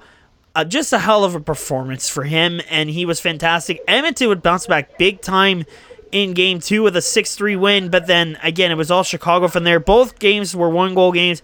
Chicago would win game three, four to three, and then game four to finish it off three to two. Amanda, no, I don't think anyone besides Chicago fans could have predicted this maybe some Oiler fans might have predicted this, but the fact that a team like Chicago, much like Montreal, had no business being in the playoffs, pulled off the impossible, and they're now going to have to take on the Vegas Golden Knights in the first round of the playoffs. Um, I- I'm going to ask you quite simply, um, what the hell happened to the Edmonton Oilers? oh my gosh, I feel like I've like stalled after you've answered so many questions. Much like the Edmonton Oilers mm, stalled. Right, exactly. Because when you look at the the stats from that qualifier, Connor McDavid is number one for points in the NHL from the qualifiers. Ryan Nugent Hopkins is third. Like Leon Draisaitl is fifth. We're not seeing. It's not like this team didn't come out and produce. Just Chicago, man, oh man, did they ever outplay them? And I think that Connor McDavid was a very frustrated Connor McDavid in this Oh, series. absolutely. Yeah. You can Yeah. see it on the bench when they were eliminated. He Yeah. was I I I I hate to say this, but he was pissed. He he was, and He's done with this. rightfully so, because the Edmonton Oilers, when you look at their lineup, this is not a team that should be losing to the 12th place Chicago Blackhawks. No, on It- paper this team No. should have taken them out in 3 games. Yeah. Yeah, and uh, the argument can be said for the Pittsburgh Penguins and the, and the Montreal Canadiens. You got two fi- Ah, well. uh, fifth place teams that are eliminated by the 12th place teams, 12th place teams that were, you know, sniffing at the playoffs. This was not what should have happened. It's what happened. And Edmonton, you got to go back to the drawing board because this Oh, isn't yeah. working. This is not working. Nope. You're whatever's going on here it's not it's not coming together because and especially to have you know one three five as your your top in the nhl on your team and you still come out of this on the losing side of things Trade everything. let's let's Blow look it at, up. yeah let's look at the big picture here Uh, you you brought up the you brought up the stats. McDavid with 9 points in 4 games. He was stupid good. He had a hat trick uh in in one of the games and he was absolutely ridiculous. Nugent Hopkins, I think that was the best we will ever see from him in the playoffs. Eight points in four games. What the hell, man? eight This points kid- in this- four games but he was a That's crazy two. for Ryan Nugent Hopkins. yeah but a minus two And then Dry of course, six points in four games. Neal had three points in four games. I think the biggest problem for Edmonton was their defense. Bear struggled. Cassian was struggling. Nurse was freaking struggling. Smith was a freaking nightmare. 11.31 goals against average, Amanda. What the hell is that? There is no excuse for this team besides their goaltending. it's not It's good enough. terrible. it's not good enough for sure for the qualifiers, but that is not good enough for the Edmonton Oilers, and they cannot be satisfied with what happened. There's there's no Absolutely way. not. Yeah, No, you have to. You need to blow it up. Mikko Koskinen, you can maybe keep as a backup, but Mike Smith is gone after this disastrous performance in the qualifiers. You put up terrible numbers like that. Are you kidding me? And this is the guy they went with in game one, and he got embarrassed. Yeah, you deserve the loss, Mike. I'm. I don't care if you're a former Wolf or not. You sucked hearts. You were terrible in this entire playoff series. He's not in Edmonton next year, and if he is, the Oilers may as well not make the playoffs next year to begin with because this is not a group that should go very far. Uh, I mean, obviously minus obviously their great offense. Defensively and goaltending wise, this team sucks.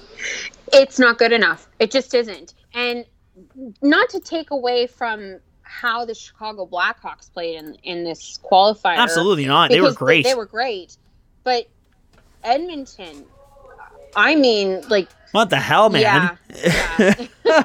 That's really the best way to put it because this is a hockey club that is built around the firepower up front, but they've been they have some of the pieces I think that they need to be a successful hockey club, but yet for some reason it that back end is just not coming together, and and it shows based on what has happened. And you know what? If you want to have uh, a winning hockey mentality and a winning hockey environment, then goaltending and your decor have got to be better. They have to. Absolutely. Be.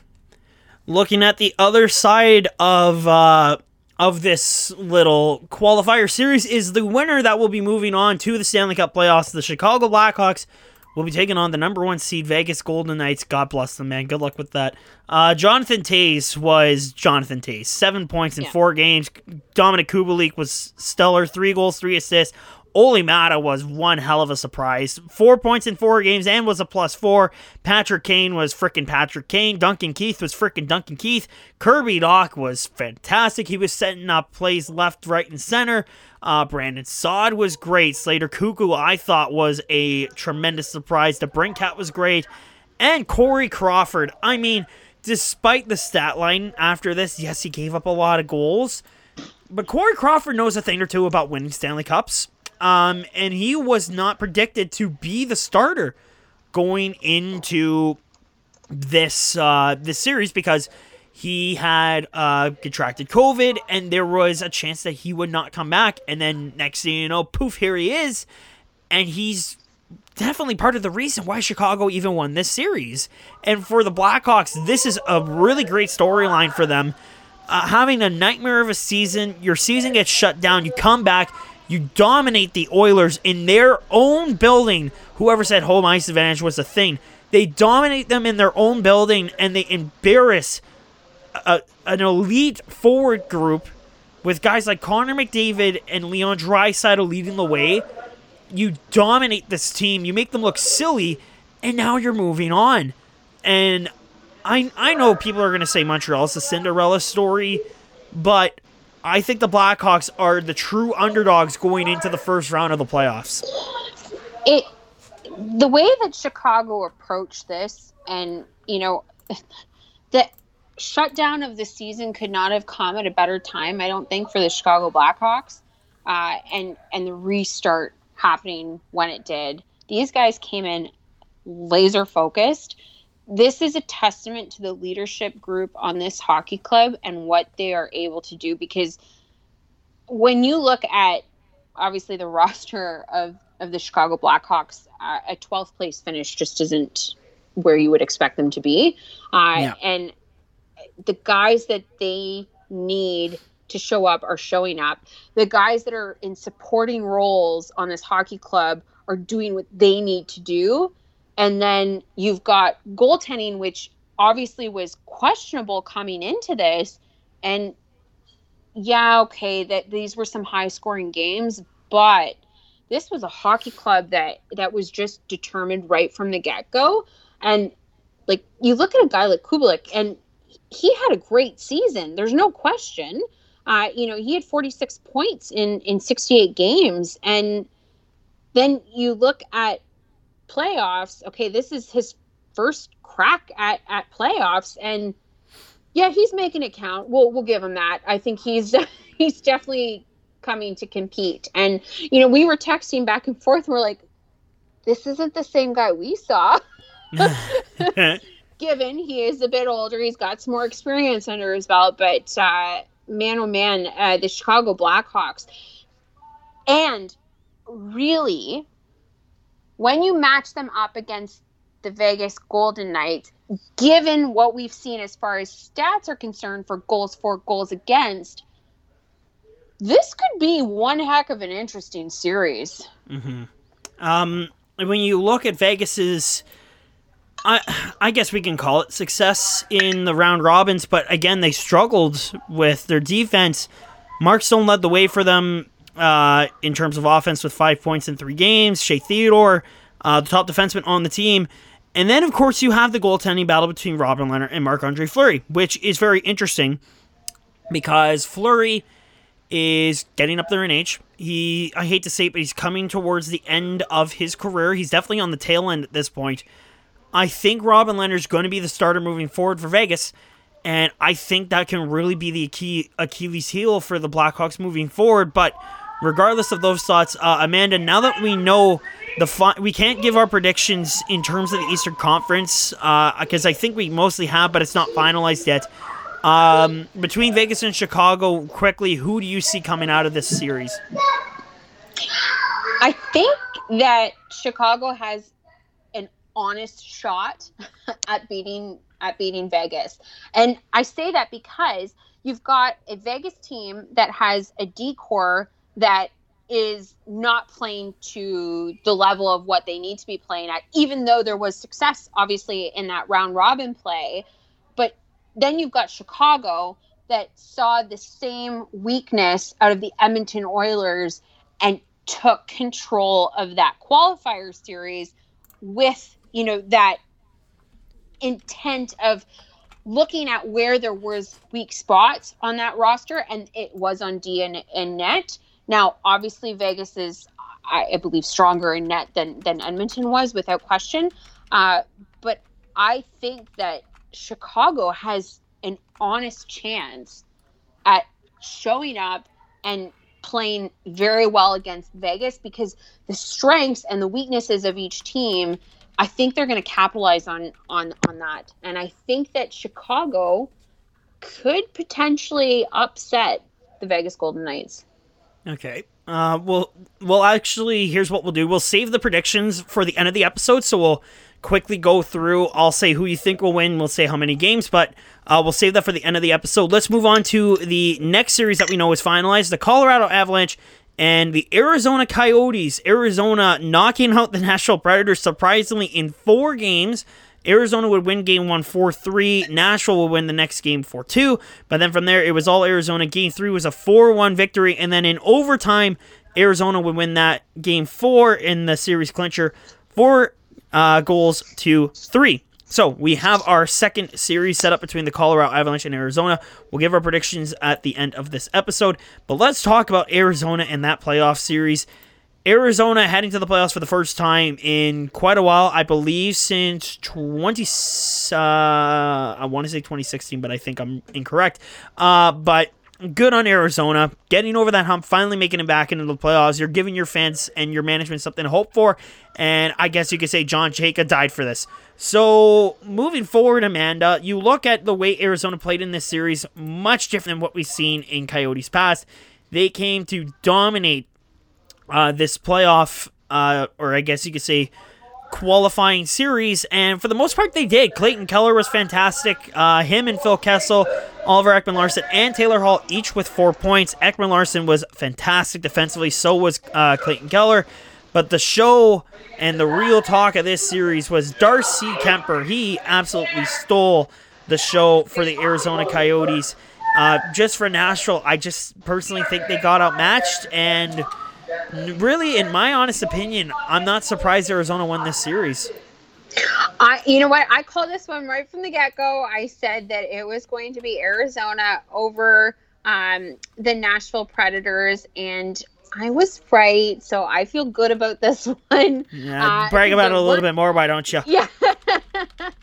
uh, but I think Arizona just outplayed the Nashville Predators, and it was a situation again where I think that the key guys again that needed to show up just showed up. And that was so instrumental in I think the Coyotes uh, taking this series. And you know Nashville they I didn't really feel like Nashville played their best hockey. Uh, and I think no. if they would look at you know how they were in this um, this qualifier that I think that they would concur with that. And, you know, to have Brad Richardson score the OT winner to send Arizona to to the the first round of the playoffs, I think you know, it just it capped this series in a in a great way. Mm-hmm. And again, great for Arizona to get past this point, and they'll be taking on a uh, pretty tough team in the Colorado Avalanche, and um, I, I think I already know who's going to win that series, but I said we'd save that for the end. Uh, but for Arizona, this is a big stepping stone for them, and this is a real chance for them to prove themselves uh, moving forward. And f- the final, or pardon me, the second last uh, of these Uh, playoff matchups in the Western Conference. Vancouver knocking out Minnesota three games to one. Minnesota, though, looked very strong in game one, shutting out Vancouver. Uh, but from then on, it was essentially all Vancouver. They would win game two, 4 3. Uh, game three was a 3 0 shot. And then in overtime in game four, uh, Tanev was the hero scoring the overtime winner to send Vancouver back to the playoffs. And for the Canucks, obviously, they have great offense in Brock Boeser and Elias Pettersson, just to name a couple of those players. And in goal, Jacob Markstrom was doing Jacob Markstrom stuff, and he was definitely the backbone for that team's defense for the most part. And for Vancouver, it's going to be a tough test ahead of them in the defending champion St. Louis Blues. Uh, but for Vancouver, Amanda, obviously, really good performance in the qualifying rounds, and I'm I I picked Vancouver over, over Minnesota easily, and I'm not surprised Vancouver took the series. I, neither am I. I. am not. I think that this was uh, another one. of course, I'm questioning. I should have wrote down what my picks were when we did this the last uh, last week because I, as the games were happening, I'm like, who did I pick again? Maybe I was wrong. I think I need to go back and revisit some of these. But if you look at the stats for Vancouver, your top point producer for Vancouver was a defenseman in Quinn Hughes. 20 He was fantastic. Years old. He was great. Right? So that I think that plays a role in why the Vancouver Canucks were successful in in this qualifier was because of the play of guys like Quinn Hughes. Because you know, 20 years old and and you're the leading scorer and you're a D guy for the Vancouver Canucks, man, that says something about about this group and you know, Minnesota just looked outmatched in every single game. They looked uh, dead in the water from the did. moment the puck dropped on game 2. They did. And you know what? They're they're also looking for tea times at this point with the Pittsburgh Penguins. So sorry, Marcus, but you're coming home early, buddy. Yeah, uh, which is too bad, right? Because yeah, man, oh man. But um, Minnesota just they they were not in this series. They just weren't. I think that's the simplest way to to explain this is that when you looked at these games, the the urgency, the the fire, the the passion, it wasn't there from Minnesota. I I didn't Mm-mm. see it. No, absolutely not. And I mean, you think about the players that Minnesota had. Like, yeah, they looked great in game one, but again, after that, they looked dead in the water from then on out. And it was definitely all Canucks afterwards. And the final series that we'll talk about, of course, was the Calgary Winnipeg series. In game one, fireworks from the minute the puck dropped. And obviously, the big talking point was Mark Scheifele going down to injury. Same with Patrick Laine. They were both up for the rest of the series. Uh, Calgary went on to win game one by a score four to one. Winnipeg would bounce back three two, but Calgary just dominated the rest of the way, outscoring them ten to two in games three and four combined, six two and four nothing victories in those games. And again, I have to say, Amanda, I, I picked Winnipeg to win this series. I was wrong, but no one could have predicted Scheifele and Lonnie to fall down to injuries in the snap of a finger. Um, and I mean, that really shows how different Winnipeg really was without their top goal scorers. And again, they also didn't have Bryan Little in this series either, so that didn't help very much either. But when you lose a guy like Scheifele and Laine, then that's it. You're in big trouble. And unfortunately for the Winnipeg, it's an early exit, and it's back to the drawing board uh, for Paul Maurice and company. Well, and I think he said something along the lines once this series was done was that it was this feeling of emptiness, right? And I picked Winnipeg to win. I, I didn't think Calgary had a shot in this series. And quite honestly, when Winnipeg came back out in game two and had that bounce back win without those key guys, I thought, okay, they've figured it out. They're going to make it work. It's not a great situation for, for the Winnipeg Jets, but – it's okay. It, will be fine. And then game three, game four, and that was it. And the wind got sucked out of the sails of the Winnipeg Jets mm-hmm. uh, very early. Obviously, with going with having two key guys going down to injury, um, then there was all this hot topic debate about Scheifele and Tkachuk, and uh, it just went on and on. And I don't think that that play was Would dirty at all. Uh, I think that that was a, a clean play. Uh, there was Yeah. no intent to injure. Um, at least that's my opinion. But I what? agree. I think that in this case, the Winnipeg Jets needed to be a much more resilient bunch than they were. And this is where they fell short. And Yeah. this is this is not the Winnipeg Jets that I was expecting to come out and, and see play. Um, yeah, Hellebuyck wasn't the the player that I think that Winnipeg needed. I mean, he did his part, but when you lose your offense, what the hell else are you going to do, especially with a young defensive core like they have? Exactly. You need a guy that can come in and steal games for you. And in this case, because of everything else, you know, when you're faced with obviously overcoming adversity, like losing, you know, two of your top guys, plus with Bryan Little already being out, you need you need your goalie to steal a game or two for you and it didn't happen. And I'm not saying that this is on him. I'm in no way implying that this is on him. Yeah. But I think that in order for Winnipeg to have a shot after uh, Scheifele and Laney, well, I always mess up his last name. Could you please say it for me? Patrick Lane. Thank you. Now I will move on. I think that after those guys went down, Hellebuyck needed to be at a different level, and it just didn't come together. And Yeah. unfortunately, the Winnipeg Jets have a much extended off season that I think that they were anticipating because I think that this was a hockey club that thought that you know we've got this, and they didn't. they just did not. Yeah, they definitely failed to live up to expectations, but again, the injuries definitely didn't help them. So, unfortunately for them, it is back to the drawing board for next season. Yeah. Amanda, it's time to wrap up this episode, but before we do that, we need to give our ever so now infamous hot takes on who's going to win their first round series. Let's start in the Eastern Conference. Now, obviously, there's one series uh, that we do not know yet, but we will get to that in just a minute. Philadelphia and Montreal. So here's what we're going to do I'm going to give you the series. You give me who wins the series and in how many games. Sounds good? Sounds good. All right, so let's start with the uh, Philadelphia Flyers and Montreal Canadiens. I have Montreal in five. What's your pick? Uh, I'm gonna go Montreal in six. Really, eh? Yes. Wow. The hot takes are incoming. Here we go. uh now, uh the one series we don't know yet is of course who Tampa Bay will be taking on, but here's how we'll do it. We'll give our predictions whether Tampa takes on Columbus or Toronto. So we're going to do both of these series. Let's start if Tampa Bay plays the Columbus Blue Jackets.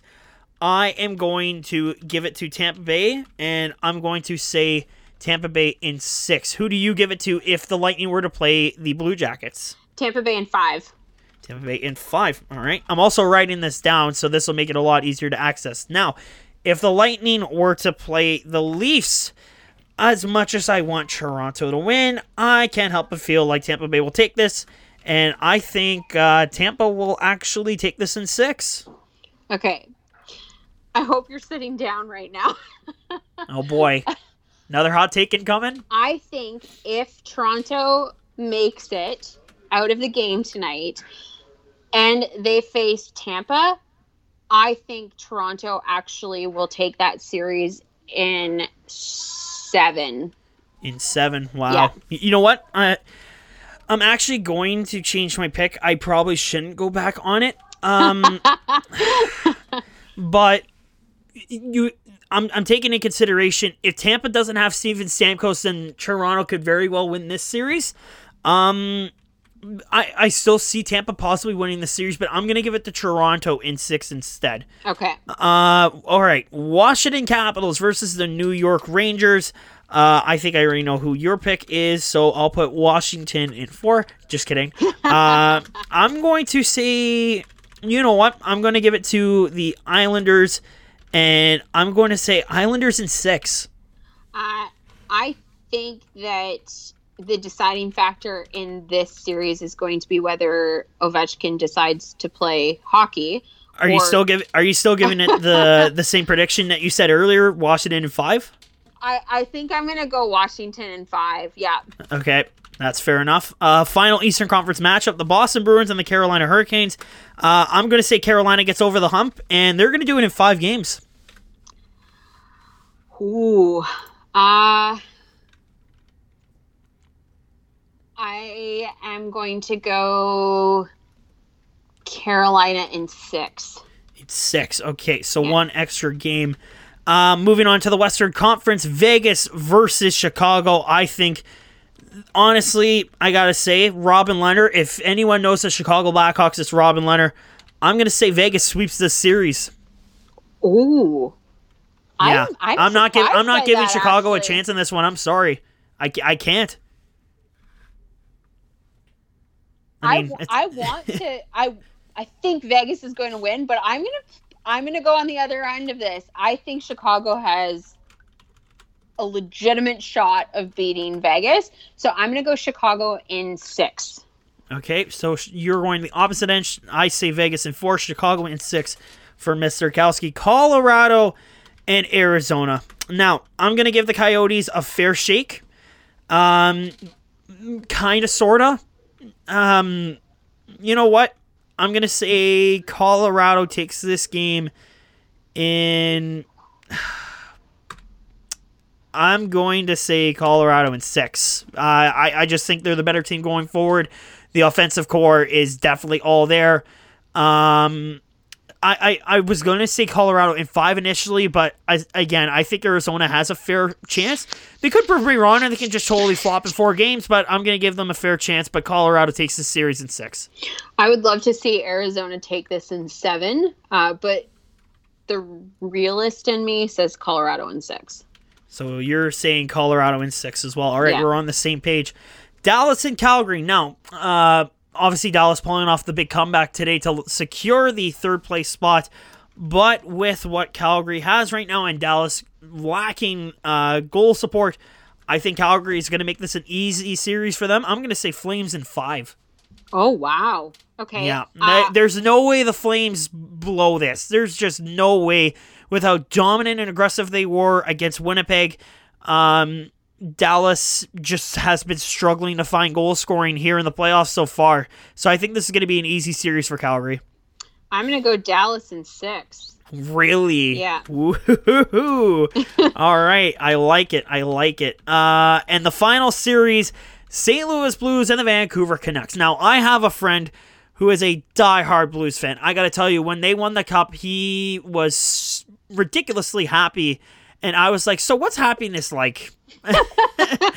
and he said it was fantastic. Um, as much as I support the Blues, I think Vancouver is going to push forward in this. I think this series goes the distance. I think it's going to be Vancouver in seven. I'm going to put my money down on this and say that Vancouver wins game seven in overtime. Wow. Okay. I, I'm picking Vancouver, but I only give them till game 5. I think they're going to get this done in 5. That quickly, eh? Yeah. Yeah. Wow. Said- All right. I said at the beginning, even when we did this uh, last week and we, we talked about predictions and stuff, and I St. Louis is not going to repeat this year, and No, I, absolutely not. I do not see them getting out of that first round. I, I, I still see them having a fair chance, but I just think it's going to be. I, I just don't think they're going to get out of the first round. That's just my opinion. So we have our picks locked in. Uh, Philadelphia, Montreal. I have Philly in five. Amanda, Montreal in six. If Columbus were to play Tampa, uh, we would both have Tampa Bay taking that series. Myself in six. Uh, Amanda saying in five. Uh, if Tampa takes on Toronto, myself and Amanda believe that Toronto will take care of that series. Myself saying six. Amanda says seven for Washington, New York. We're on different pages. I say New York in six. Washington in five for Mr. Kowski. We both think Carolina will take up Boston. I think in five. Amanda in six. Uh, for Vegas to Chicago, totally different pages. I say Vegas goes for the series sweep. Chicago in six for Amanda. Uh, we both agree Colorado will take out Arizona in six. Dallas and Calgary, we're both on different pages again. I say Calgary in five. Amanda says Dallas in six. And for St. Louis and Vancouver, we both agree Vancouver takes this series. Amanda says in five. I say Vancouver takes it to game seven and wins in overtime. So our picks are locked in once again. We'll see which of us is right, which of us is wrong. We'll see if both of us are right or both of us are wrong. But it's going to be interesting to see how the first round plays out.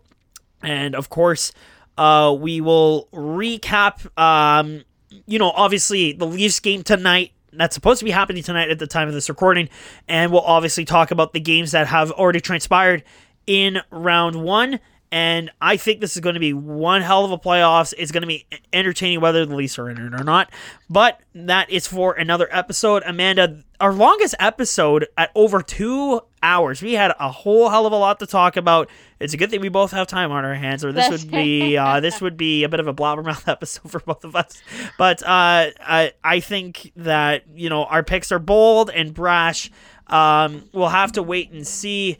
Uh, I'm just seeing my TV right now, by the way, for the Leafs. Uh, Andreas Johnsson has been activated from the injury reserve. No word if he plays tonight. So that's going to be an interesting little bit of tidbit going into tonight's game.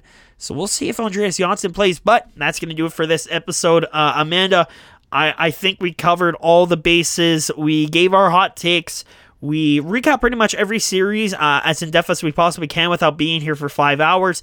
So I think this was a really good episode, and I'm looking forward to round one.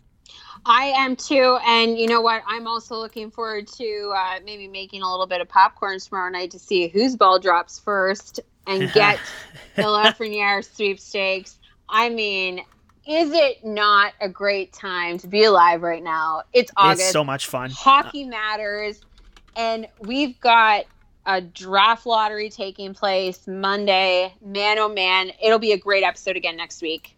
Yeah, absolutely. And I'm really looking forward to it. But that is going to do it for episode 16 of the Deke Geeks podcast. I want to I want to thank everyone that has continued to support us through this amazing venture so far, and uh, hopefully you can stick around for the rest of the playoffs because we certainly are.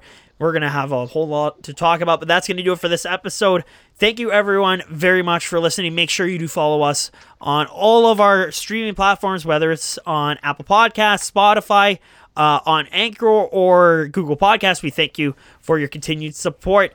Until next week, She's Amanda Zerkowski. I'm Thomas Morrissey saying thank you for listening to episode 16 of the Deke Geeks podcast. And hopefully, I will be alive at the end of tonight's game for next week's episode. But until next time, take care and stay safe. Enjoy the. I'm sure what's going to be a gun show of a game five between the Leafs and the Blue Jackets. Enjoy the first round. We'll talk to you again next week. And uh, go Leafs!